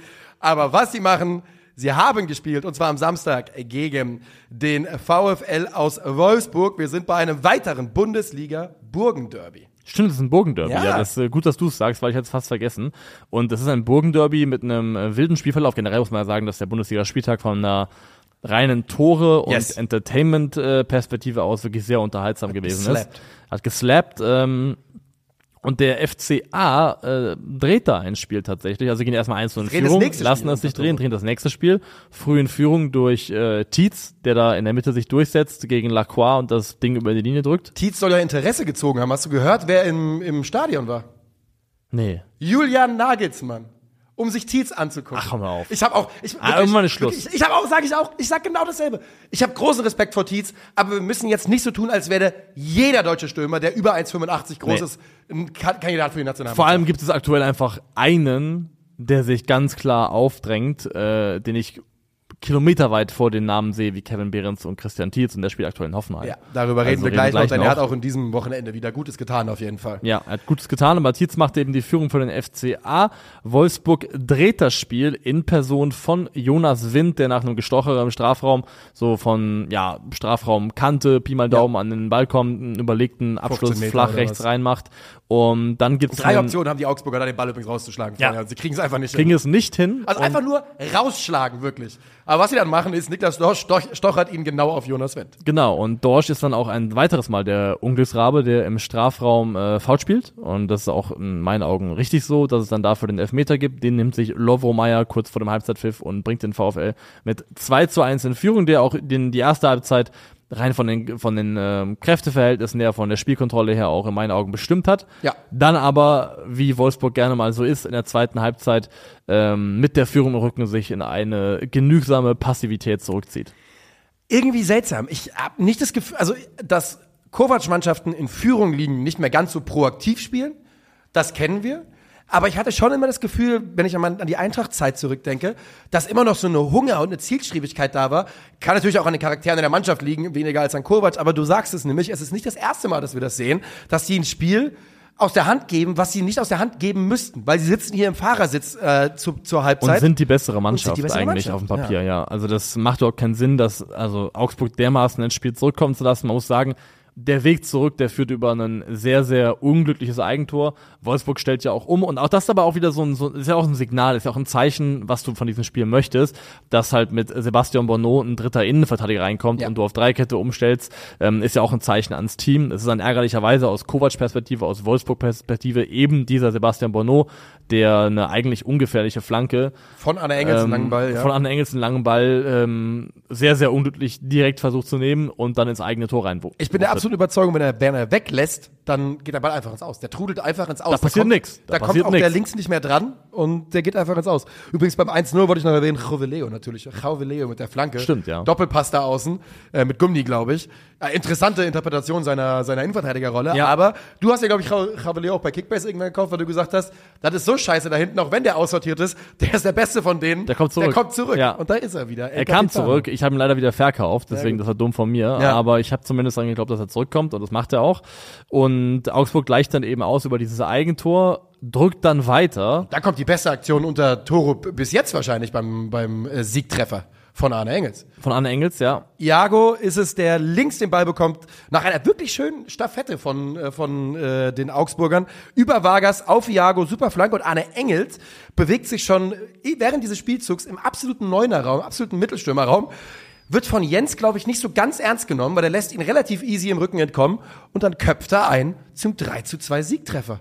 Und ich glaube, dass ähm, also Engels sich jetzt auch äh, unter Toro sukzessive empfehlen wird, weil er war beide Male, glaube ich, Joker, sah beide Mal aber ordentlich aus, hat's gut gemacht, hier vor allem eben extrem wichtig gewesen, also dass er dann irgendwie die Finger beim 2 zu 2 drin hat oder die Füße, ist halt auch Glück, aber hier macht das eben überragend und zeigt eben, dass er, also der ist offensiv, hat er so ein Potenzial für Augsburg einfach Gefahr zu erzeugen, dass ganz, ganz wenige Spieler in diesem Kader haben. Es wäre einfach verschenkt, den, den Jungen nicht weiter zu fördern und, Und er wird aufzubauen. spielen. Ja. Da bin ich komplett bei dir. Auch interessant übrigens Robert Gumni, der ist auch nicht tot zu kriegen bei, bei Augsburg. ne? Er ist wieder zurück unter Torup als äh, der Mann, der die rechte Seite beackern darf. Und dieses 3 zu 2 lässt der FCA sich dann nicht mehr nehmen. Und vielleicht liegt es an meinem Hottag, dass ich gesagt habe, nach Trainerwechsel wird es anfangen zu laufen beim FCA. Aber äh, am Hirfold, wirklich. Es macht mich. Es, ich Also okay. voll bin ich nicht. Ja. Das, das geht mir zu weit. Also sozusagen, ich, Ich- bin ich da, bin ich, da ich bin da, ich freue mich da drauf oder sowas. Ähm, Ich bin, ich bin da, ich bin in deiner Weinziel-Ära jetzt mit Augsburg. Vielleicht, weißt du? Du hattest ja mal die Phase, Ja. wo Markus Weinziel das zweite Mal da war, wo du auch äh, gesagt hast, ja, ich gönne da dir gab's jetzt von mir einen Daumen was. hoch, ja. Da gab's einen Und Daumen hoch. Vielleicht, vielleicht bin ich in meiner Weinziel-Ära. Also sie gewinnen auf jeden Fall die ersten beiden Spiele unter Torup und ähm, hiefen sich damit aktuell, stand jetzt auf Platz 10 mit schon, muss man sagen, sechs Punkten Abstand auf äh, Platz 16. Das Ja. ist aus FCA-Perspektive erstmal eine beruhigende äh, Zwischenfazit, was man da ziehen kann. Wolfsburg hat jetzt vier gewonnen, fünf verloren, Platz neun aktuell Und nach der Pleite jetzt hier gegen Augsburg, ähm, wir haben eben über Trainerdruck gesprochen, lang kann das nicht mehr dauern, bis auch über Kovac geredet werden muss. Dass die haben auf jeden Fall den äh, Uri Geller Saisonstart äh, gemacht, finde ich. Richtig Scharlatane bis. Äh, Ja. Weil die sahen am Anfang kurz so aus, als würden sie competen irgendwie. Die spielen hier um die Meisterschaft mit und jetzt äh, bröckeln sie richtig, richtig dahin. Und du sagst, ich habe mir genau dasselbe aufgeschrieben, was übrigens ich auch noch über einen anderen Trainer heute sagen werde. Ähm, lange können sie sich solche Auftritte nicht mehr erlauben. Wer ist der andere? Steffen Baumgart. Kommen wir da jetzt schon hin? Oder? Nö, wir machen jetzt erst noch Stuggi gegen Hoffenheim. Richtig, ja. Undaf spielt natürlich für Girassi, der angeschlagen ist und die Hoffenheimer bleiben auch in diesem Spiel brutal effizient. Inzwischen äh, überperformen sie ihre erwarteten Tore um 4,2 und 6,9 Punkte mehr als erwartet. Gerade bei den Punkten sind sie die klare Nummer eins in der Ja. Bundesliga, was Überperformance betrifft. Bei den Toren muss man auch fairerweise erwähnen, ist zwar auch Überperformance, aber ihre erwarteten Tore sind trotzdem Top 6 in der Liga. Also, Ja, das also ist schon, das ist schon trotzdem in Ordnung. performen über, aber über einem auch statistisch schon guten Niveau, das muss man sagen. Das 1 zu 0. Ja, kaum, kaum ist Girassi weg, verlieren die Pfeifen, ne? Also, Genau, ja, es ist so, es ist so. Und Undaf, der die Schuld auf sich genommen hat, ist für mich nicht schuld. Am 1 zu 0 Schuld ist eher Angelo Stiller, der nach einer Ecke, äh, Stiller, der nach einer Ecke des VfB Stuttgart viel zu leicht den Zweikampf gegen Weghorst äh, nicht mal verliert, der schenkt den her. Du kannst nicht mal sagen, dass er ihn verloren hat, der hat ihn aufgegeben. Und ähm, der spielt den perfekten Ball auf Maxi Bayer. Und ich weiß nicht, wie häufig wir diese Saison, Maxi Bayer kriegt einen Ball ungefähr auf 10 Meter hinter der Mittellinie in den Lauf gespielt und, Und geht macht auf mal. Tournee. Wie, wie, wie häufig wir das schon erlebt haben. Der Typ ist dann einfach, also er, er macht dann nicht das Tor, er, ähm, der Ball wird gehalten und äh, landet bei Prömel an der Strafraumkante, der dann eben einnetzt zum 1-0 für die TSG.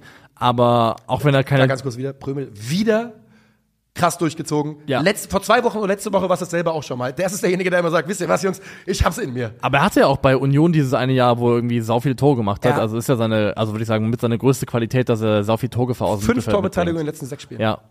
Ähm, aber nochmal zu Bayer. Das Tolle an Bayer ist einfach, dass er eine richtige Allzweckwaffe im Sturm vorne drin ist. Der hat das Tempo, um äh, eben Tiefe bespielen zu können. Der ist technisch stark genug, um eins gegen eins auflösen zu können, nach außen ausweichen zu können und hat generell einfach gute körperliche Anlagen für einen Stürmer, für einen 85 Neuner.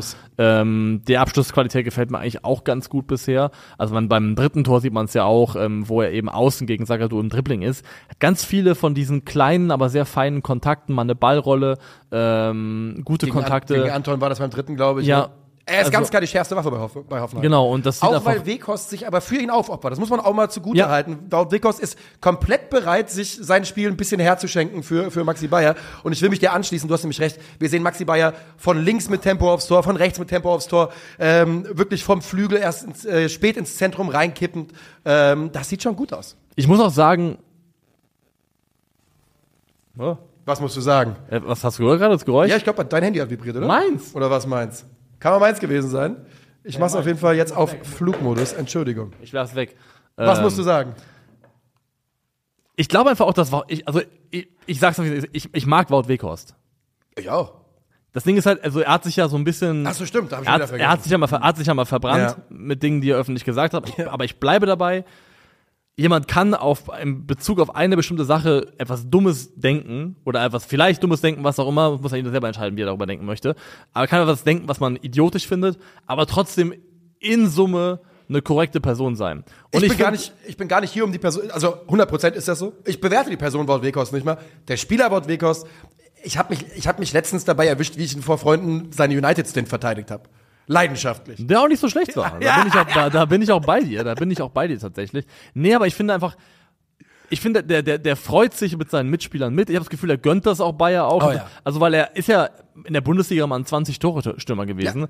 Und ich habe nicht das Gefühl, dass er da ankommt in, in Hoffenheim Das bin mit, ich. mit so einer Anspruchshaltung und so irg- irgendeiner Form von Allüren. Und ähm, ich finde, er macht echt gut. Ich finde, er arbeitet gut und äh, die, die Tormenge, die ist aktuell noch nicht da. Er macht da hier eben sein erstes, glaube ich, Genau. äh, durch einen Elfmeter An den Innenpfosten. ähm, an den Innenpfosten. Das, der entsteht übrigens, können wir im Spielfilm mal weitermachen, weil Roh äh, Maxi Bayer im Gesicht erwischt Ja. mit der Hand. ist einfach super ärgerlich und blöd, aber in meinen Augen konsequent, den Ist dann zu geben. Elfmeter. Und dann macht Weghorst dann das zwischenzeitliche 2, 2 zu 0. Ja, richtig, Dann 0 zu 2, äh, ja. kommen die Stuttgarter das erste Mal. Führig ist das im 1 gegen 1 gegen Kader Schabek. Und äh, der macht dem Außenverteidiger da richtig Albträume. Und in der Mitte räumt dann Baumann Undorf ab. und hält danach Ja. dessen Elfmeter. Ja. So, so geht's dann erstmal weiter. Ähm, aber die eben erwähnten Undaf und Führig da mit einer wunderschönen Kombination zum 1 zu 2. Undaf macht genau das, was ich ihm in der Saisonvorbereitung abgesprochen habe. Wandspieler sein, Rücken zum Tor, durchstecken, obwohl er nur 1,75 ist. Das habe ich ja legit, haben wir im August hier gesessen oder im Juli und ich habe gesagt, ich mache mir ja die Sorgen, ob er das machen kann, äh, weil das sucht ja der VfB. Ja, kann er wohl machen. Die Kombination Führig Undaf von beiden Beteiligten brillant gemacht. Er ist technisch stark, ähm, was wir bisher sehen, und er hat einfach halt einen, einen bulligen, kompakten Körper, Ja. der auch einfach erstmal schwer vom Ball zu trennen ist oder wegzuräumen ist. Aber du hast ihn ja eben kritisiert beim, äh, beim ersten Tor, auch richtigerweise. Für mich ist, also Führig macht überragend, das ist mich der zentrale Mann der Aktion, ganz klar. Aber, ja, ja, natürlich. Also ich meine, Undaf muss den auch, wohl, der ist perfekt repariert und die Hacke sieht aber, gut aus, aber der natürlich. stille Held dieses Treffers ist der Pass von Angelo Stiller, in meinen Augen. Auf, raus, auf, Angelo. auf Chris Führig, Ja. weil er hat erstens ähm, genau die richtige Schärfe, um anzukommen und zweitens mitgenommen zu werden in den, weil er in den richtigen Fuß kommt. Er kommt in den richtigen Fuß, nämlich in den rechten Fuß von Führig, der den Kontakt machen kann, dass er den Ball wegnimmt, weg mitnimmt von Anton Stach weg, der nicht in den Zweikampf kann, kommen kann. Das klingt so total banal und unerheblich, das ist halt aber das ist sau wichtig. Also Kai Havertz hat ja zum Beispiel letztens darüber gesprochen, als er über äh, Thomas Tuchel geredet hat, ähm, dass er unter Thomas Tuchel gelernt hätte, dass jedes Detail wichtig ist. Zum Beispiel auch die Frage, in welchen Fuß kommt der Pass und mit welchem Tempo, welcher Schärfe kommt der Pass. Und das ist eben, das sind, das sieht aus wie, ähm, wie, wie Kleinteiligkeit und wie irgendwie sich in Details verlieren. Aber es ist wichtig und der Pass von Stiller ist genauso, dass Führig ihn so verarbeiten kann, wie er ihn dann verarbeitet. Und so sind die Stuttgarter zum 1 zu 2 dran und machen das auch wirklich, wirklich ordentlich, muss man dazu sagen. Wie gesagt, zu dem Zeitpunkt schon einen Elfmeter verschossen. Aber Maxi Bayer krallt sich dann Waldemar Anton ähm, im 1 gegen 1. Der Ball landet ein bisschen glücklich bei Robert Sko, der perfekt abschließt. Und es blitzt ja immer wieder auf, wie cold dieser Mann ist. Und ich habe nochmal nachgeschaut. Ne? Der hatte halt in seiner letzten Kopenhagen-Saison 26 Einsätze, 24 Tore, Ja. 6 Vorlagen. Ich musste extra nochmal gucken. Man sieht schon, dass der, dass der eine Qualität im Der hat, halt Abschluss einen, der hat halt einen der besten linken Füße der Liga. 100 Prozent. der ist so stark im Abschluss. Also wenn er, wenn er in die Position kommt, dann hat er einfach eine enorme Abschlussqualität. Und spielt auch generell, finde ich, eine bisher sehr ordentliche Saison für Hoffenheim. Man kann sogar argumentieren, dass er vielleicht der beste Robert Sko ist, den die TSG bisher hatte. Ähm, Ja, also man muss ja auch sagen, dass die, die Karriere Robert Sko, nachdem wie er angekommen ist, was man erwartet hat, eher ein bisschen enttäuschend war. Bis Das jetzt. auf jeden Fall, ja. Also allein dadurch, dass er halt total umgeformt, umfunktioniert wurde zu einem Das Schienenspieler, das- Sein Problem ist, dass er halt wirklich viele Sachen kann. Ja. Das ist halt einfach scheiße für ihn, ja. Ähm, Aber, zwei, ja, ich To würde auch zwei Tore, zwei Vorlagen in sechs Startelf-Einsätzen bisher, das ist äh, in Ordnung, damit kann man arbeiten, aus der Position heraus vor allem. Ähm, die TSG kommt dann, ach, die TSG, ähm, VfB, Genau. kommt dann nochmal zurück, dann tatsächlich in Person von Undaf, der ähm, nach einem Levelinger zwingt im 1 Ja. gegen 1 links so ein bisschen einen, einen, einen Chaosball in die Mitte und der prallt dann irgendwie der Rebound landet bei Undaf ja, und er verwertet bisschen. Chaos auf jeden Fall und dann macht Undaf ihn rein zum 3 zu 2. Genau. Am Ende bringt die TSG den Vorsprung, die Führung äh, übers Baumann, Baumann nochmal hier Ja. zu erwähnen, macht das sehr, sehr gut. macht ein überragendes Spiel. Ja. Generell, ich glaube, das hat ja hier Sascha von der Keeper-Analyse geschrieben, dass wenn Oliver Baumann bei einem relevanteren Fußballverein spielen Mhm. würde, dass man sagen würde, einer der besten, konstantesten Bundesliga-Keeper der letzten zehn Jahre Ist oder er. sowas. Ist er wahrscheinlich. Und das Ist ist er, 100% ja. unterschreibe ich das. 100%. Äh, Gen- Dennis Undorf war sehr, sehr unglücklich über seine eigene Leistung. Hat danach gesagt, Das tat mir fast ein bisschen leid. mir auch. Und deswegen will ich es erwähnen. Jeder erwartet von mir das Gleiche wie von Ceru. Ich habe die Fans und die Mannschaft leider enttäuscht. Das muss besser werden. Und da möchte ich sagen, niemand erwartet Du dasselbe hast wie ein von Tor und eine Vorlage, Digga. Wirklich, ja. Und einen Elfmeter verschossen, den du selber rausgeholt hast, wo du äh, das, die Verantwortung übernommen hast. Ja. Niemand kann dasselbe erwarten wie von Ceru, weil das noch niemals jemals vorher gemacht hat in der Nee. Bundesliga. Und das wären einfach die, das wäre die unfairste Erwartungshaltung, Erwartungshaltung, die man an den Spieler haben Ja, kann, find entweder von außen oder von, von sich selber an sich. Ähm, der VfB verliert hier nicht, weil ihm Gerassi fehlt oder also also klar fehlt ihm Gerassi, aber das ist nicht so, dass der VfB hier nicht die bessere Mannschaft ist. Der VfB Oh ja. ist das Team, das hier deutlich mehr macht. Also wir gucken am Ende auf 73 Prozent Ballbesitz. Fotmob zumindest hat eine XG-Verteilung von 3,6 VfB. Klar ist dann Elfmeter drin, aber bei Hoffenheim ja auch. Ähm, zu 1,73. Bundesliga Der- der D hat genau dieselben. 3,61, 1,7. ja, und aus dem Spiel heraus haben wir 2,5 Hoff, äh, Stuttgart, 0,94 ähm, Hoffenheim. Ja. Das heißt, der VfB hat hier ein paar unglückliche Gegentore kassiert. Also der Elfmeter ist ja auch in seiner Entstehung blöd, weil das ist ja nichts Böses, was Roh macht, aber er trifft ihn halt im Gesicht letztendlich. Ähm, und dass sie hier verlieren, ist in meinen Augen einfach mehr Spielpech zu, äh, zu verdanken und einer sehr, sehr abschlussstarken TSG als äh, der Tatsache, dass der VfB ohne Girassi plötzlich nicht mehr gut spielen konnte. Genau, wir haben ja gerade schon am Anfang zu einleiten zu diesem Spiel gesagt, die Hoffenheimer sind einfach brutal effizient in dieser Saison und bleiben das eben auch. Und ich würde auch sagen, das ist ein Spiel, für das der VfB sich kein bisschen schämen muss. Und ist das eventuell die Überleitung zu dem, was Köln in Leipzig geboten hat? Das war zumindest zum Schämen. Finde ich auch. Ja. Also, Also, sie erstmal war es zum Schämen, dass, dass Sie kommt ganz gut rein. Ersten 10, 15 sie kommen Minuten gut rein. Sie kommen ordentlich rein. 100 Prozent. Das, das, das gehe ich mit. Was auch zum Schämen ist, ist, muss man sagen. Also, was ist Tim Tölke eigentlich für ein Mensch? Ah ja, nee, komm, mach das Fass nicht auf. Mach das Fass nicht auf. Aber ja, Der das über sechs Tore so reiten kann. Ja. Also, das ist wirklich, also, die Boah. sind Trolle. Die trollen einfach. sind Trolle, wirklich. Das Leipzig ist nur wirklich, also-. Das ist, die wissen das alles, was sie machen. Deutschlands Trollverein. ist. Ja. Äh, rein, rück, reingerutscht übrigens, also Köln unverändert nach dem Derby-Sieg, das ist zu verstehen. Ähm, Timo Werner zum ersten Mal seit Spieltag 1 in der äh, Startformation, außerdem Haidara zum und ersten Mal Klostermensch. seit Spieltag 1. Ja, Mann. Okay, das hätte ich nicht gedacht. Ist Ja, zwei Monate nicht in der Startformation. Ähm, außerdem Haidara und Klostermensch wieder reinrotiert. und äh, so geht es dann auch los. Und zwar ähm, mit einem Elfmeter, genau. Ja. Äh, es ist Martell, der Haidara fault. Es ist die richtige Entscheidung. Werner macht ihn rein und macht dann, ich, ich höre nichts Jubel. Ja. Der ja immer so ein bisschen, den kann man ja ein bisschen interpretieren, wie man möchte. Also Ja. entweder geht er an meine, wo sind meine Kritiker jetzt? Ja. Wenn er so gemeint war, dann schäm dich dafür, weil das natürlich unglaublich Er hat doch bei seinem ersten Tor schon hier den Ronaldo Genau. hier so Keimer, Genau, Keimer dem, gemacht. Wo er diesen, Also, den Abschluss da aus sehr spitzen Winkel Ja. hatte vor zwei, drei Wochen. Genau, ja. Und wenn er, wenn er einfach nur, wenn das jetzt ein neues Ding ist, von wegen hier, lass mal was hören, Leipzig, Ja. wie krass ich bin, dann ist es die eine Sache. Aber wie gesagt, wenn es eine Ansage war an seine Kritiker, oder ist auch ein Troll jetzt. dann ist, er hat die Trollisierung durchgemacht. Es ist so, es ist so. Ähm, das 2 zu 0.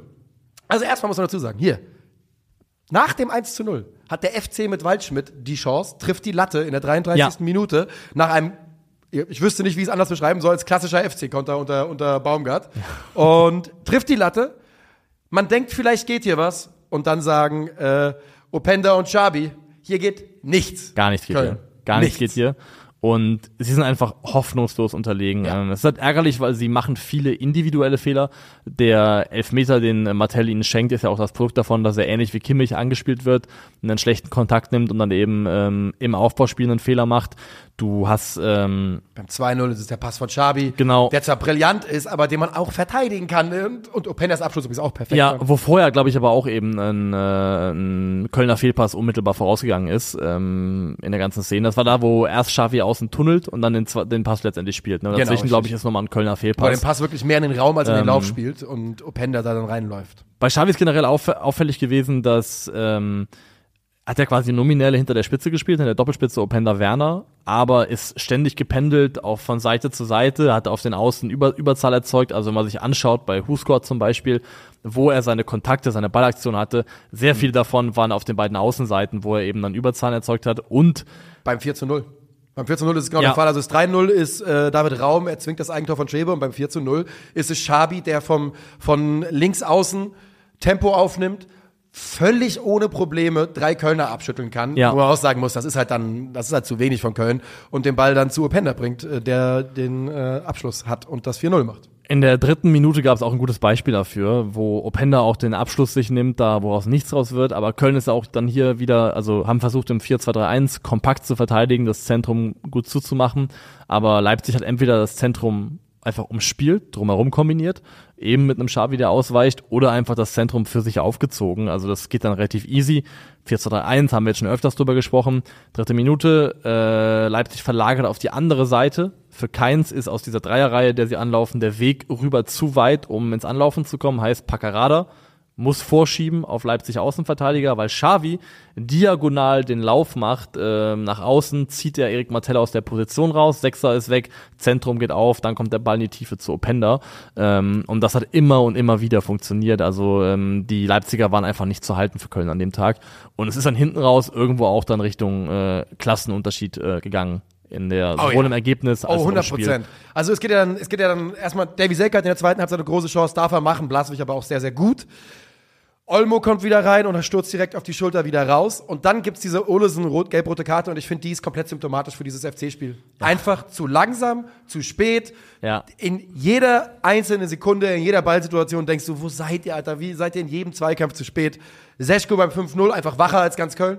Ne? Die, Ja. die, die Hintermannschaft vom FC hat sich nicht mal umgedreht, als Seschko den einschiebt. Und äh, beim 6-0 natürlich Baumgarten einfach auch casual hinten raus noch ein Traumtor. Warum auch nicht? Ja.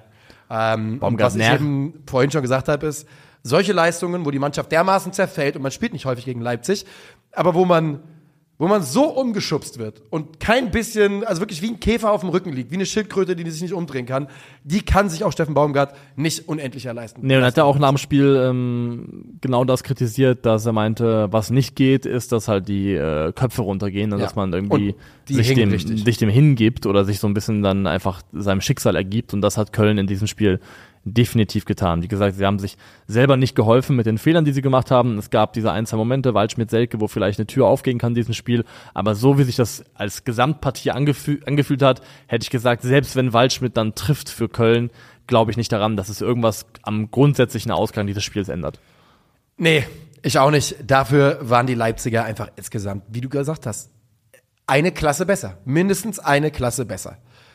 Ja, und also Xavi und Openda ist einfach auch Ja. eine Qualität, die saubrutal ist. Openda Also, bei dem ersten Tor, die Ja. Bewegung vor dem Abschluss. Das ist perfekt. Das ist so perfekt. Das ist Lehrbuch. Textbook, kannst du nicht besser machen. Und der Pass ist ja auch schon Textbook. Ja, und das ist dann halt ein bisschen viel für die meisten Mannschaften, wenn du solche Qualität gegen Ja. dich hast. Und ja, es nervt wie Sau, aber Openda ist natürlich einfach ein überkrasser Baller. Das lässt sich nicht leugnen. Und wir gehen weiter hinein in den Sonntag. Und da, ähm, da bist du ja jetzt gefragt beim ersten Spiel. Ja. Denn äh, deine SGE, äh, Unterstrich deine, Du hast ja auch gesehen auf jeden Fall. Also du hast ja sogar im Stream verfolgt die ganze Geschichte. Äh, zweifach gesehen sozusagen. Ich habe sowohl im Stream gesehen als auch nochmal danach nochmal en Detail ein bisschen reingeschaut. Äh, Frankfurt-Dortmund äh, trennen sich 3 zu 3. Ich hab und ähm, mh, die Überschrift für dieses Spiel ist für mich in meinen Augen, der Voodoo geht weiter. Ja. Ja. Schön, dass du das so, so hier reinbringst, weil ich wusste nicht, wie hart ich heute oder wie sehr ich da heute reingehen kann. Ich find's unglaublich, wie Dortmund da mit einem Punkt äh, aus Frankfurt abreisen konnte. Daran ist nicht nur Dortmund schuld, es ist Voodoo, wie du gesagt hast. Die Eintracht ist selber auch zum Teil dran schuld. Wir gehen mal der Reihe nach durch. Zuallererst muss man sagen, das Spiel geht 3 zu 3 aus und war ein richtig gut anzuschauendes Bundesligaspiel. Vor Ja. allem, glaube ich, für Leute, die emotional nicht beteiligt waren. Leute, die emotional beteiligt waren, die mussten eventuell Leuten, anderen Leuten in der WhatsApp-Gruppe sagen, die Dortmund-Fans sind, ich schreibe hier kein Wort mehr während des Spiels und lege das Handy weg, weil sonst muss ich leider austreten. Eventuell ist das passiert. Also, Knauf mit, äh, Ansgar Knauf, der Ex-Dortmunder, schießt den Ball an den Arm vom Ex-Frankfurter Marius Wolf. Es ist eh ein Derby, wo Spieler auf beiden Seiten waren. Äh, Derby ist natürlich gar nicht. Äh, und der Schiri gibt ihm, es ist laut Regelbuch halt ein Elfmeter. Und leider ist, das haben wir jetzt schon ein paar Mal gesagt in dieser Saison, es ist laut Regelbuch ein Elfmeter. Wir haben diese Elfmeter zuhauf, wo wir sagen, wir würden ihn im Idealfall nicht sehen wollen, aber Wir wissen, dass er den gibt. Sinne der Auslegung ist es aktuell wahrscheinlich korrekt. Genau. Und Mamouche verwandelt den dann souverän zum 1 zu 0. Kurz darauf kriegt Gregor Kobel den Ellbogen von Nico Schotterbeck ab und äh, das äh, führt dann zu einer späteren Auswechslung. Aber zuallererst mal versucht nämlich der BVB die Eintracht zu pressen und die lösen sich gerade in Halbzeit aus mit Larsson, Skiri, Philipp Max, der dann, Ja. der wirklich eine Rolle da spielt, also es geht ja meistens über rechts bei der Eintracht, muss man mal fairerweise Ja. sagen. Äh, aber wenn der Aufbau über links geht, so wie beim zweiten Tor, Philipp Max ist zufrieden damit, ein reiner, gebt mir den Ball einmal, ich spiele ihn weiter und ihr macht da vorne, ihr macht euer Ding, Rolle zu Ich spielen. finde es auch spannend, dass er oft im Mittelfeld aufgetaucht ist, dass er oft sehr zentral eingerückt ist und das hat auch seine Vorzüge gehabt, weil er damit ähm, Malen vor allem gebunden hat Ja. und dann Dortmund nicht so richtig ins rüber rübergekommen ist, wenn es dann darum ging, rüberzukommen, also ins Schieben gekommen ist. Also die Positionierung von Max hat der Eintracht auf jeden Fall auch äh, in der einen oder anderen Szene weitergeholfen. Und beim zweiten Tor der Eintracht, die da 2 zu 0 in Führung geht, spielt sie das äh, über links, über Hugo Larsson, der da auch zeigt, dass, seine, dass er athletisch nicht zu unterschätzen ist. Und dann einen Wahnsinnspass aus dem Fußgelenk da Aber rausprügelt. erstmal wieder da mit dem Kon der Kontakt, mit dem man sich da rausbefreit. Ja. Also der, den so zu temperieren, dass du mit, also Es ist, es ist wirklich krass. das ist Wahnsinn. Ich fand, Das war eine absolute Wahnsinn. Masterclass von Larsson. Dieses Duo Larsson-Skiri und das tut auch Skiri so gut, dass er, dass er Larsson neben sich Ja. hat und äh, der so ein bisschen viele der, der schwierigen Passsituationen übernehmen kann, denn die Passqualität von Larsson ist wirklich unglaublich. Und sie bauen das auf, da über links mit fünf Kontakten sind sie in einer Abschlusssituation, haben dann ein bisschen Pech, weil Buta da irgendwie zweimal scheitert und der Ball dann bei Mamouche drückt den irgendwie rüber. Aber der Angriff bis dahin, das war eindeutig einstudiert. Ja. Das war eindeutig so gewollt und das war richtig, richtig gut. Also was sie sehr oft gemacht haben, was sie sehr gut gemacht haben, ist, ähm, also Frankfurt überlädt eine Seite, Ja. hat dann irgendwie äh, also sieben, acht äh, Feldspieler auf der einen Seite, wenn man das an der Mittellinie trennt und ähm, schafft es dann eben in die Verlagerung zu kommen, rüber. Und dann sah bei Dortmund ganz, ganz oft in diesem Spiel, vor allem in Halbzeit 1, Benze Baini aus, wie der ganz große Depp, ist aber in meinen Augen oft gewesen, ohne so richtig daran schuld zu sein, weil was oft das Problem war, du hast dann die, hast dann Benzebaini im Prinzip gehabt zwischen Chaibi und äh, Butter. Und Chaibi hat immer konsequent diesen Raum zwischen Stotterbeck und äh, Benzebaini belaufen. Ja. Und natürlich ist deine erste Priorität immer tornah verteidigen. Das heißt, der zentrale Spieler ist erstmal ein Prio höher als der Außenspieler. Und dadurch musste Benzebaini auch häufiger einfach eben in Kauf nehmen, dass er Butter frei oder freier lässt, zugunsten oder zu Ungunsten davon, dass er halt Chaibi verteidigen musste. Und das hat so Alleine, und alleine diese Seitenwechsel von Larsson, die wir da wirklich häufiger auf Ja. die Seite von, von Benzebaini gesehen haben, das ist halt einfach, das ist einfach fies zu verteidigen. Das ist einfach super, super schwer. Du sagst es, Benzebaini sieht nämlich bei fast allen Gegentoren, kannst du ihm eine Beteiligung zuschreiben. Aber ich habe auch mir aufgeschrieben, dass ich ihm da auf keinen Fall, so wie es auf Twitter geschehen ist zum Teil, irgendeine Alleinschuld an den Toren geben will. Ich fand, das war vornehmlich auch sehr, sehr gut gemacht von der Eintracht. sehr gut gemacht und strukturelles Versagen von äh, Dortmund gegen den Ball in meinen Ja. Augen. Jetzt bleiben wir mal kurz auf der rechten Seite noch ganz kurz. Die Eintracht ähm, mit der mit der diesem Dreiersturm Knauf, Chaibi, Mamouche. Alter, Chaibi ist ja wirklich auch wer. Er spielt da ja tatsächlich eine äußere Position, wenn er sie auch eher invers interpretiert, aber ist das ein Baller, der Junge. Aber zuallererst passiert was anderes, denn Meier, der für Kobel dann eingewechselt wird aufgrund dessen Schlags, äh, des Schotterbeck-Schlags auf die Nase, trifft Mamouche und er trifft ihn für mich 100% Elfmeter äh, würdig. Das ist in meinen Augen wahrscheinlich die spielentscheidende Szene, Safe. weil wenn es hier diesen Strafstoß gibt, dann muss er erstmal noch verwandelt werden, aber anders gesagt, wenn Frankfurt hier das 3-0 macht, Dann dann, sehe sehe ich keinen keinen Weg mehr zurück in dieses Spiel. Ähm, Und ja, bitte. Und ich bin auch der Meinung, es gibt eine Perspektive, aus der man ganz klar erkennen kann, Mamouche ist zuerst am Ball, Legt wird danach nach am rechts. Fuß getroffen wird dann getroffen. Und Leute, die da verargumentieren mit, ja, aber er hebt ab, er hebt vorher ab. Es ist halt auch irgendwie normal, dass du ja auch dem Impact ausweichen ich möchtest. denke auch, soll er, soll er einfach mit sein, wenn der 90 Kilo Torwart angeflogen kommt, soll er einfach mit den Knöcheln auf dem Boden stehen und warten, dass sie ihm weggesenzt werden. ja, deswegen also da hochzugehen und eben da, Mit da, einem- da, Mamouche die Schuld dafür zu geben, dass er abspringt daran, ist, Ja. ist wirklich, ist eigentlich Wahnsinn. Also das Und- ist Täter-Opfer-Umkehr. das ist, es ist das und ich muss auch sagen, also Leute, die so argumentieren und die mir erklären wollen, dass das kein Strafstoß ist, das ist halt für mich äh, Fußball-QAnon. Da, Ja. da kommen wir nicht mehr auf einen. Ja, da, da kommen wir, da kommen, da, da, das sind einfach Leute, mit denen komme ich nicht auf den grünen Zweig. Wir, Ja. haben, wir haben keinen Common Ground. Ich weiß nicht, auf welcher Grundlage wir über das Spiel sprechen sollen, wenn wir uns nicht darauf einigen können, dass das, und wir können sagen, Und auch Leute, die sagen, ja bitte. der, dafür war der erste Elfmeter halt saublöd, aber, Aber was, ist, was hat das mit dem zweiten zu tun? die, genau, die Szene in sich betrachtet ist in meinen Augen ganz klar Elfmeterwürdig. Und guck mal, ich sage, der erste Elfmeter war saublöd. Ich sage, den ersten Elfmeter würde ich nicht geben. Aber wer dieses Jahr Bundesliga geschaut hat und auf diesen Elfmeter guckt und sagt, wie konnte das denn passieren, dass er gegeben wird, dem würde ich fragen, bist du dir sicher, dass du Bundesliga geschaut Ja. hast? Weil genau solche Elfmeter werden die ganze Zeit gegeben. In meinen Augen ist es riesen, riesen Glück, dass dieser Elfmeter für die Eintracht nicht gegeben wird. Also Glück für den BVB. Und ich habe direkt danach geschrieben, ähm, super. Jetzt werden wir also nicht gewinnen, weil mir war komplett klar, wenn wir eine Sache von diesen Dortmundern wissen, die sind resilient, die lassen sich dann eben nicht bullien. Und mit drei Toren im Rücken ist es was anderes als mit zwei. Und ja, dann geht es dahin. das ist wirklich Dortmunds große Stärke, muss man sagen, dass sie echt in der Lage sind, Rückschläge wegzustecken. Also Ja. das muss man dieser Mannschaft attestieren, dass sie ähm, wirklich bereit dazu sind, zu arbeiten, zu leiden und auch dann aus solchen Ergebnissen, dann wenn das Spiel eben vom Verlauf her ihnen entgegenkommt, was daraus zu machen. Sie machen dann noch vor der Halbzeit das 2 zu 1 in Person von Marcel Sabitzer. Und da muss man auch mal loben, ähm, das hat sich in der Art, wie es gemacht wurde, angebahnt, weil diese Bälle aus dem Halb Halbraum, Halbfeld, was auch immer, ähm, rein in Richtung Füllkrug, Richtung Zentrum, der da, und dann auch dieses Durchlassen gab es unmittelbar vorher schon mal. Also Ja. das haben sie schon mal versucht gehabt und dann den, klappt. sie, sie hatten eh in den Minuten vor dem Tor hat Dortmund zum ersten Mal, nach diesem nicht gegebenen Ja. Elfmetern, da haben sie richtig Aufwind von bekommen und äh, haben zum ersten Mal richtig Zugriff auf das Spiel bekommen. Und dieses Tor bahnte sich ein bisschen an. Und diese Bälle Richtung Zentrum, äh, von außen Richtung Zentrum, Richtung Füllkrug, die gab es eben häufiger und hier klappt es eben. Füllkrug macht das dann auch stark, legt den Ball ab auf Sabitzer, der einen überlegten Abschluss nimmt und dann den Anschlusstreffer macht und dann fällt ähm, kurz nach Wiederanpfiff, muss man sagen, also zehn Minuten später dann der Ausgleich durch, durch Mokoko. Ich, ich habe da in der Halbzeit habe ich geschrieben, ich kann es dir nachher zeigen, ich habe einem Kumpel geschrieben, ich werde komplett ausflippen, wenn in der 52. Minute der Ausgleich fällt. Er ist in der 53. gefallen. Ja. Es war 100% alles so klar. Und ich muss wirklich sagen, ich musste mir gestern selbst Twitter-Verbot geben, weil ich habe natürlich mit dem BVB zum Feindbild da gemacht in dem Augenblick. Ja, klar. Und Junge war ich sauer.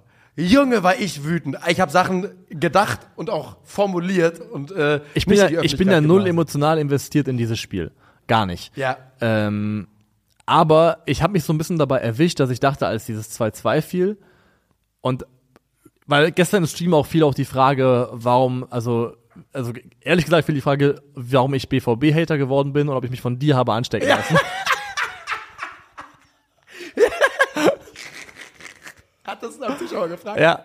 Wie soll man, Nein, wie oh. soll man dem BVB gegenüber nicht kritisch sein, wenn man so ein Spiel? Und ich habe es in meinen Augen, finde ich, ganz passend erklärt. Es ist genauso wie als äh, temporär der Vorwurf im Raum stand, wir oder ich sei Werder-Hater. Ja. Ähm, als unter Florian Kofeld die Ergebnisse noch gestimmt haben, aber der Fußball schon lange grauenhaft gewesen ist. Und so würde ich es erklären einfach. Ich, ich ärgere mich darüber, wenn ich das Gefühl habe, dass eine Mannschaft völlig über Gebühr äh, Erfolge feiert und performt. Aus meiner Perspektive. Das kann man ja auch unterschiedlich sehen, Union aber letzte in- Saison. und ja, da wurde mir auch irgendwann vorgeworfen, ich bin Union-Hater. Und wir haben halt einfach nur gesagt, die haben mehr Erfolg, als sie haben sollten mit dem, was sie machen. Genau. Und das sehe ich hier eben auch. Und ich habe mich dabei erwischt und es war nur ein kurzer Gedanke. Aber ich dachte, irgendwie wäre es schon ganz geil, wenn die am Wochenende gegen Bayern 5, 6 Dinger fressen.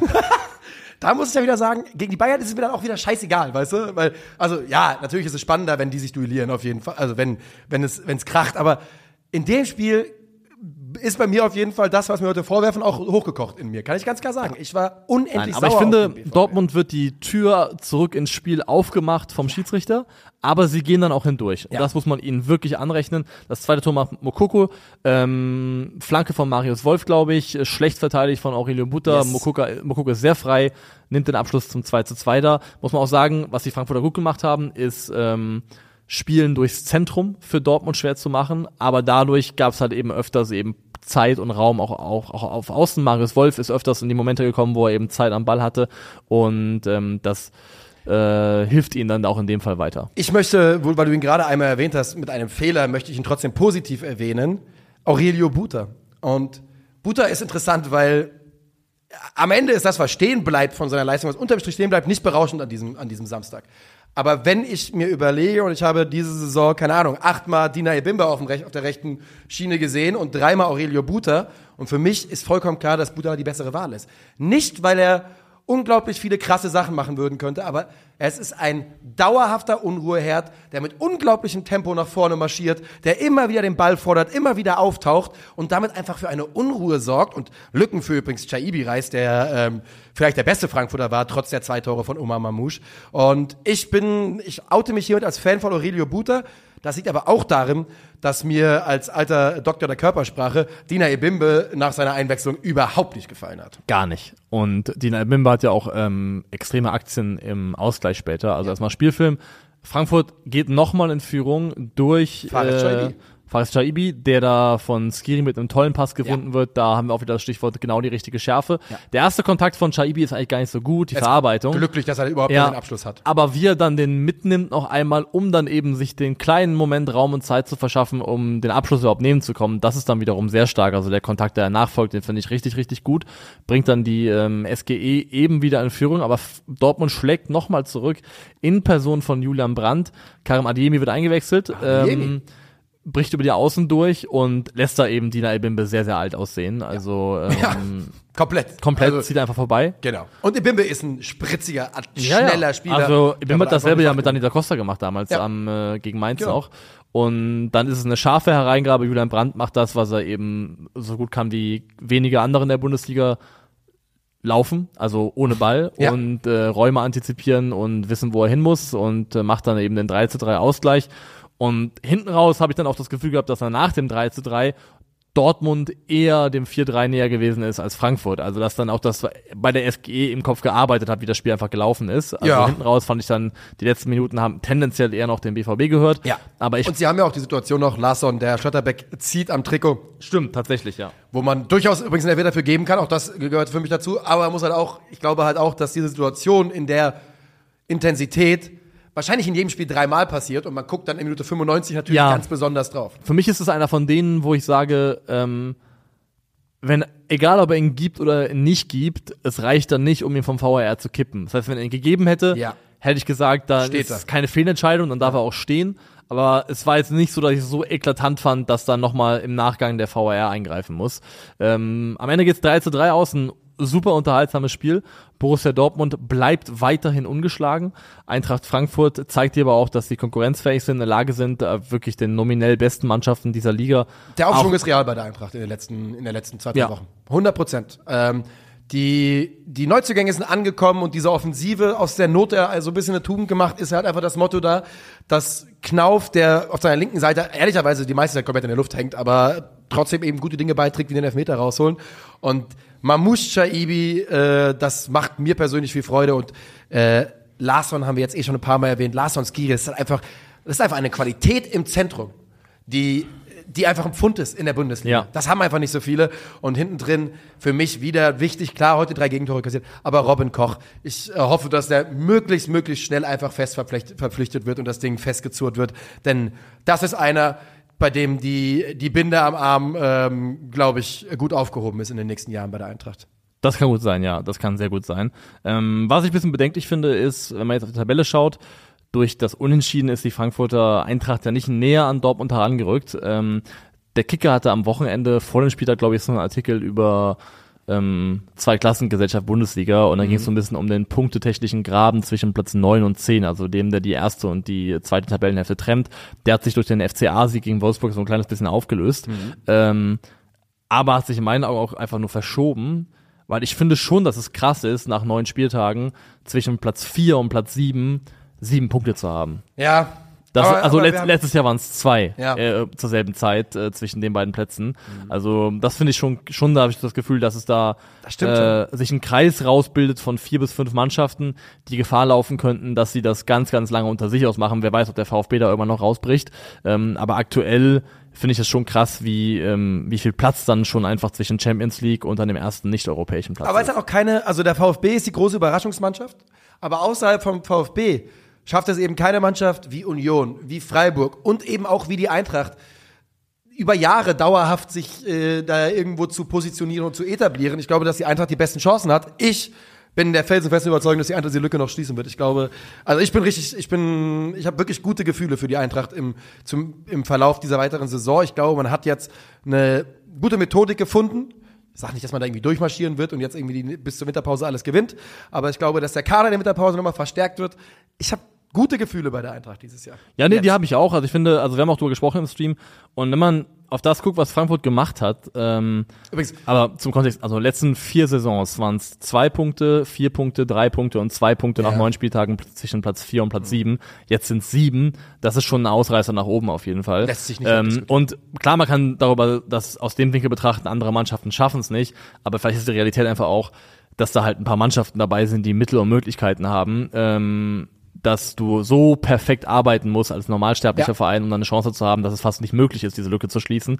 Und wenn man die Qualität guckt, die Bayer Leverkusen im Kader hinzugefügt hat, wenn man sich anschaut, Ja. dass Bayern einen 100 Millionen Transfer tätig, wenn man sich anschaut, dass Leipzig damit äh, Spielern wie Openda und Xavi neu reinreitet, dann ist es einfach auch vielleicht nachvollziehbar und einfach nur logisch, dass diese Lücke irgendwie so klafft, wie sie klafft. Äh, zur Eintracht noch, im Stream gesagt, ein bisschen finde ich, kann man den Saisonstart der Eintracht mit einem Hausbau vergleichen, wo sie das Fundament gelegt Ja. haben, damit, dass sie defensiv stabil gestanden haben, das priorisiert haben, erstmal stabil Das zu haben sein. wir ja sogar irgendwann mal besprochen. Ich habe da relativ früh habe ich habe ich das auch nämlich gesagt. Es ist ganz klar für mich zu erkennen, dass das gerade, dass in, in den ersten Spieltagen es darum ging zu sagen, Ja. Hauptsache wir gehen hier nicht aus Versehen mal 4-0 baden irgendwo, sondern stehen gut. wenn du dann das in der Hausmitte verbleiben möchtest, Fundament mit der Defensive gelegt, dann sah es zwischen den Strafräumen gut aus, so rein strukturell, wie sie gepasst haben, wie sie gespielt haben, ballsicher, was auch immer.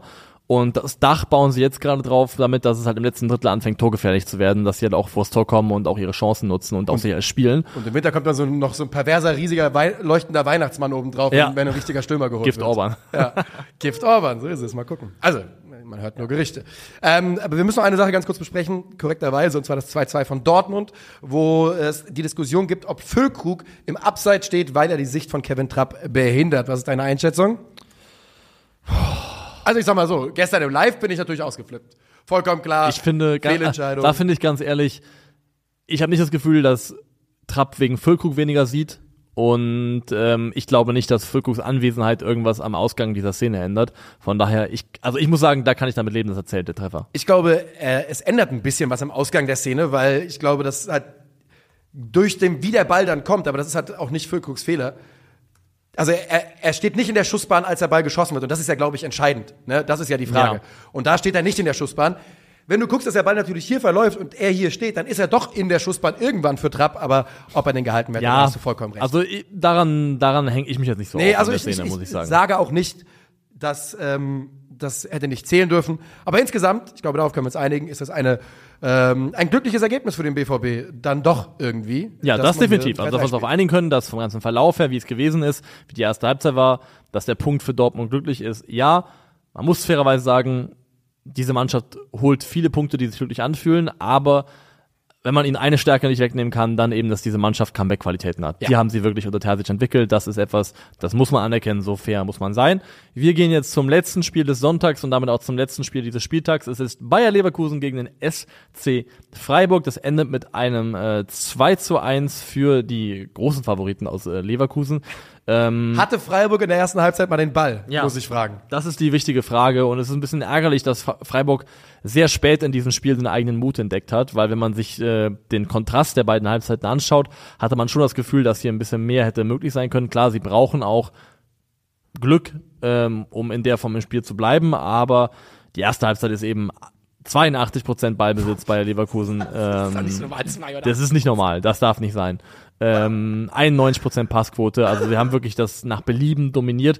Sie haben gar nicht so wahnsinnig viel erzeugt selber. Also Bis der, Florian ähm, Wirtz kam. Bis Florian Wirtz kam. Ähm, aber sie haben halt einfach ähm, keinerlei ja, Druck gespürt von Freiburg, keinerlei Sorgen sich um irgendwas machen müssen. Das Beste, was halt Freiburg aus so einer ersten Halbzeit rausholen kann, ist halt ein 0 zu 0, ähm, weil sie sich selber gar nicht erst in die Position gebracht haben, um mal irgendwie vorne schnuppern zu können.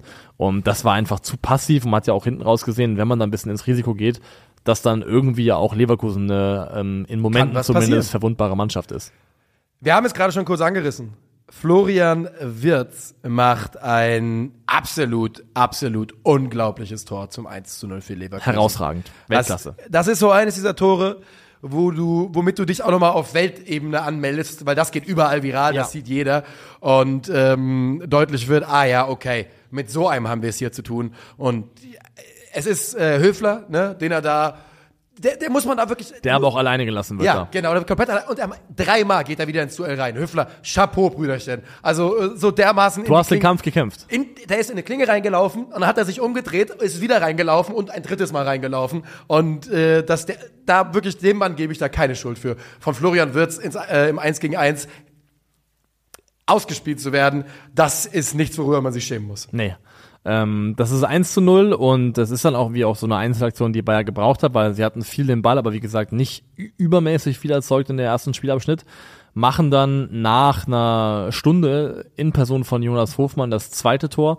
Da erobern sie, glaube ich, sogar den Ball. Es geht dann schnell nach vorne und da hat Leverkusen dann auch eben Glück, weil Hofmann nimmt sich einen guten Abschluss, aber der geht an den Pfosten, springt an den Po, muss man sagen, glaube ich, von Atobolu und von dort aus dann eben zum 2 zu 0 über die Linie. Und erst danach entdeckt Freiburg so ein bisschen vielleicht aus der Idee herauskommen, 2-0, jetzt haben wir eh nichts zu verlieren. Ähm, Dass sie Fußball spielen können. ja, dass sie Fußball spielen können und dass sie vielleicht auch selber den Mut haben können, nach vorne was zu machen und schaffen ja auch dann tatsächlich gar nicht so viel später. Genau. In der 70. in Person des eingewechselten Manuel Gulde nach einem Standard.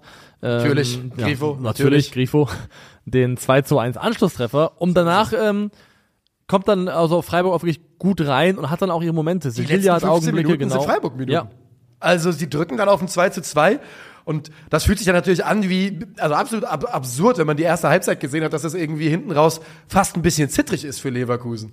Aber ist es, ist Ja. es. Und ähm, ich finde vor allem die Körperlichkeit, die dann äh, Freiburg reinbringen konnte, hat dann Leverkusen zugesetzt. Also sie haben ja dann ähm, Gregoritsch eingewechselt, sie haben ähm, Adamu eingewechselt, Sedilja hat sich da wirklich gut reingebracht in die Zweikämpfe und das hat Leverkusen auch tatsächlich zugesetzt. Also hast gemerkt, dass die eben dann doch stressbar gewesen sind. Und am Ende bringen sie es übers Ziel, bringen das 2 zu 1 ins Ziel und das ist dann auch, glaube ich, in Summe kann man sagen, verdient. Das geht in Ordnung aufgrund der Spielanteile, wie sie sich verhalten haben. Ähm, aber du hast ja gesagt, hier, ähm, Schlussviertelstunde, da habe ich mal geschaut gerade. In der, nur in der Schlussviertelstunde, Ballbesitz 50-50, aber 4 zu 1 Abschlüsse für, äh, für Freiburg. So sah's aus, ja. Und sie haben da echt nochmal alles versucht, dass du dann verlierst in Leverkusen, ist in Ordnung. Wie gesagt, ich glaube, sie müssen sich ein bisschen grämen, dass sie gerade in Halbzeit 1 ein bisschen zu mutlos, ein bisschen zu passiv gewesen sind. Das glaube ich auch. Wir gehen mutvoll und nicht passiv in die elfte Spieltags rein. Das tun wir, ähm, die folgendermaßen aussieht. Achtung, äh, wir spielen ein 4-2-2-2 äh, mit Oliver Baumann im Tor, über die linke Seite Robert Skoff, Elvedi und Bremens Vorbereiter zum 2-0 Velkovic bilden die Innenverteidigung über rechts Benjamin Henrichs, Kevin Stöger und äh, Arne Engels auf der schwächsten Doppelsechs aller Zeiten. Ähm, Leroy Sané und Florian Wirz auf den Halbpositionen und in der Doppelspitze Lois Openda und Harry Kane. Ähm, da kann sich ein Oma Mamouche durchaus hintergangen oder übergangen fühlen, ist aber okay, die Offensivauswahl war diesen Spieltag sehr, sehr groß. Er hatte die äh, Chancen, eine Hattrick zu machen und hat es nicht gemacht. Wenn schuld. du hier rein willst, Oma, dann mach bitte nächstes Mal Hattrick. Und damit kehren wir uns raus, äh, sagen vielen Dank fürs Zuhören, sind am Donnerstag zurück mit einem DFB-Pokal-Spezial äh, Yes. Spezial und bis dahin äh, verbleiben wir mit den äh, sogenannten besten Wünschen. Tschö.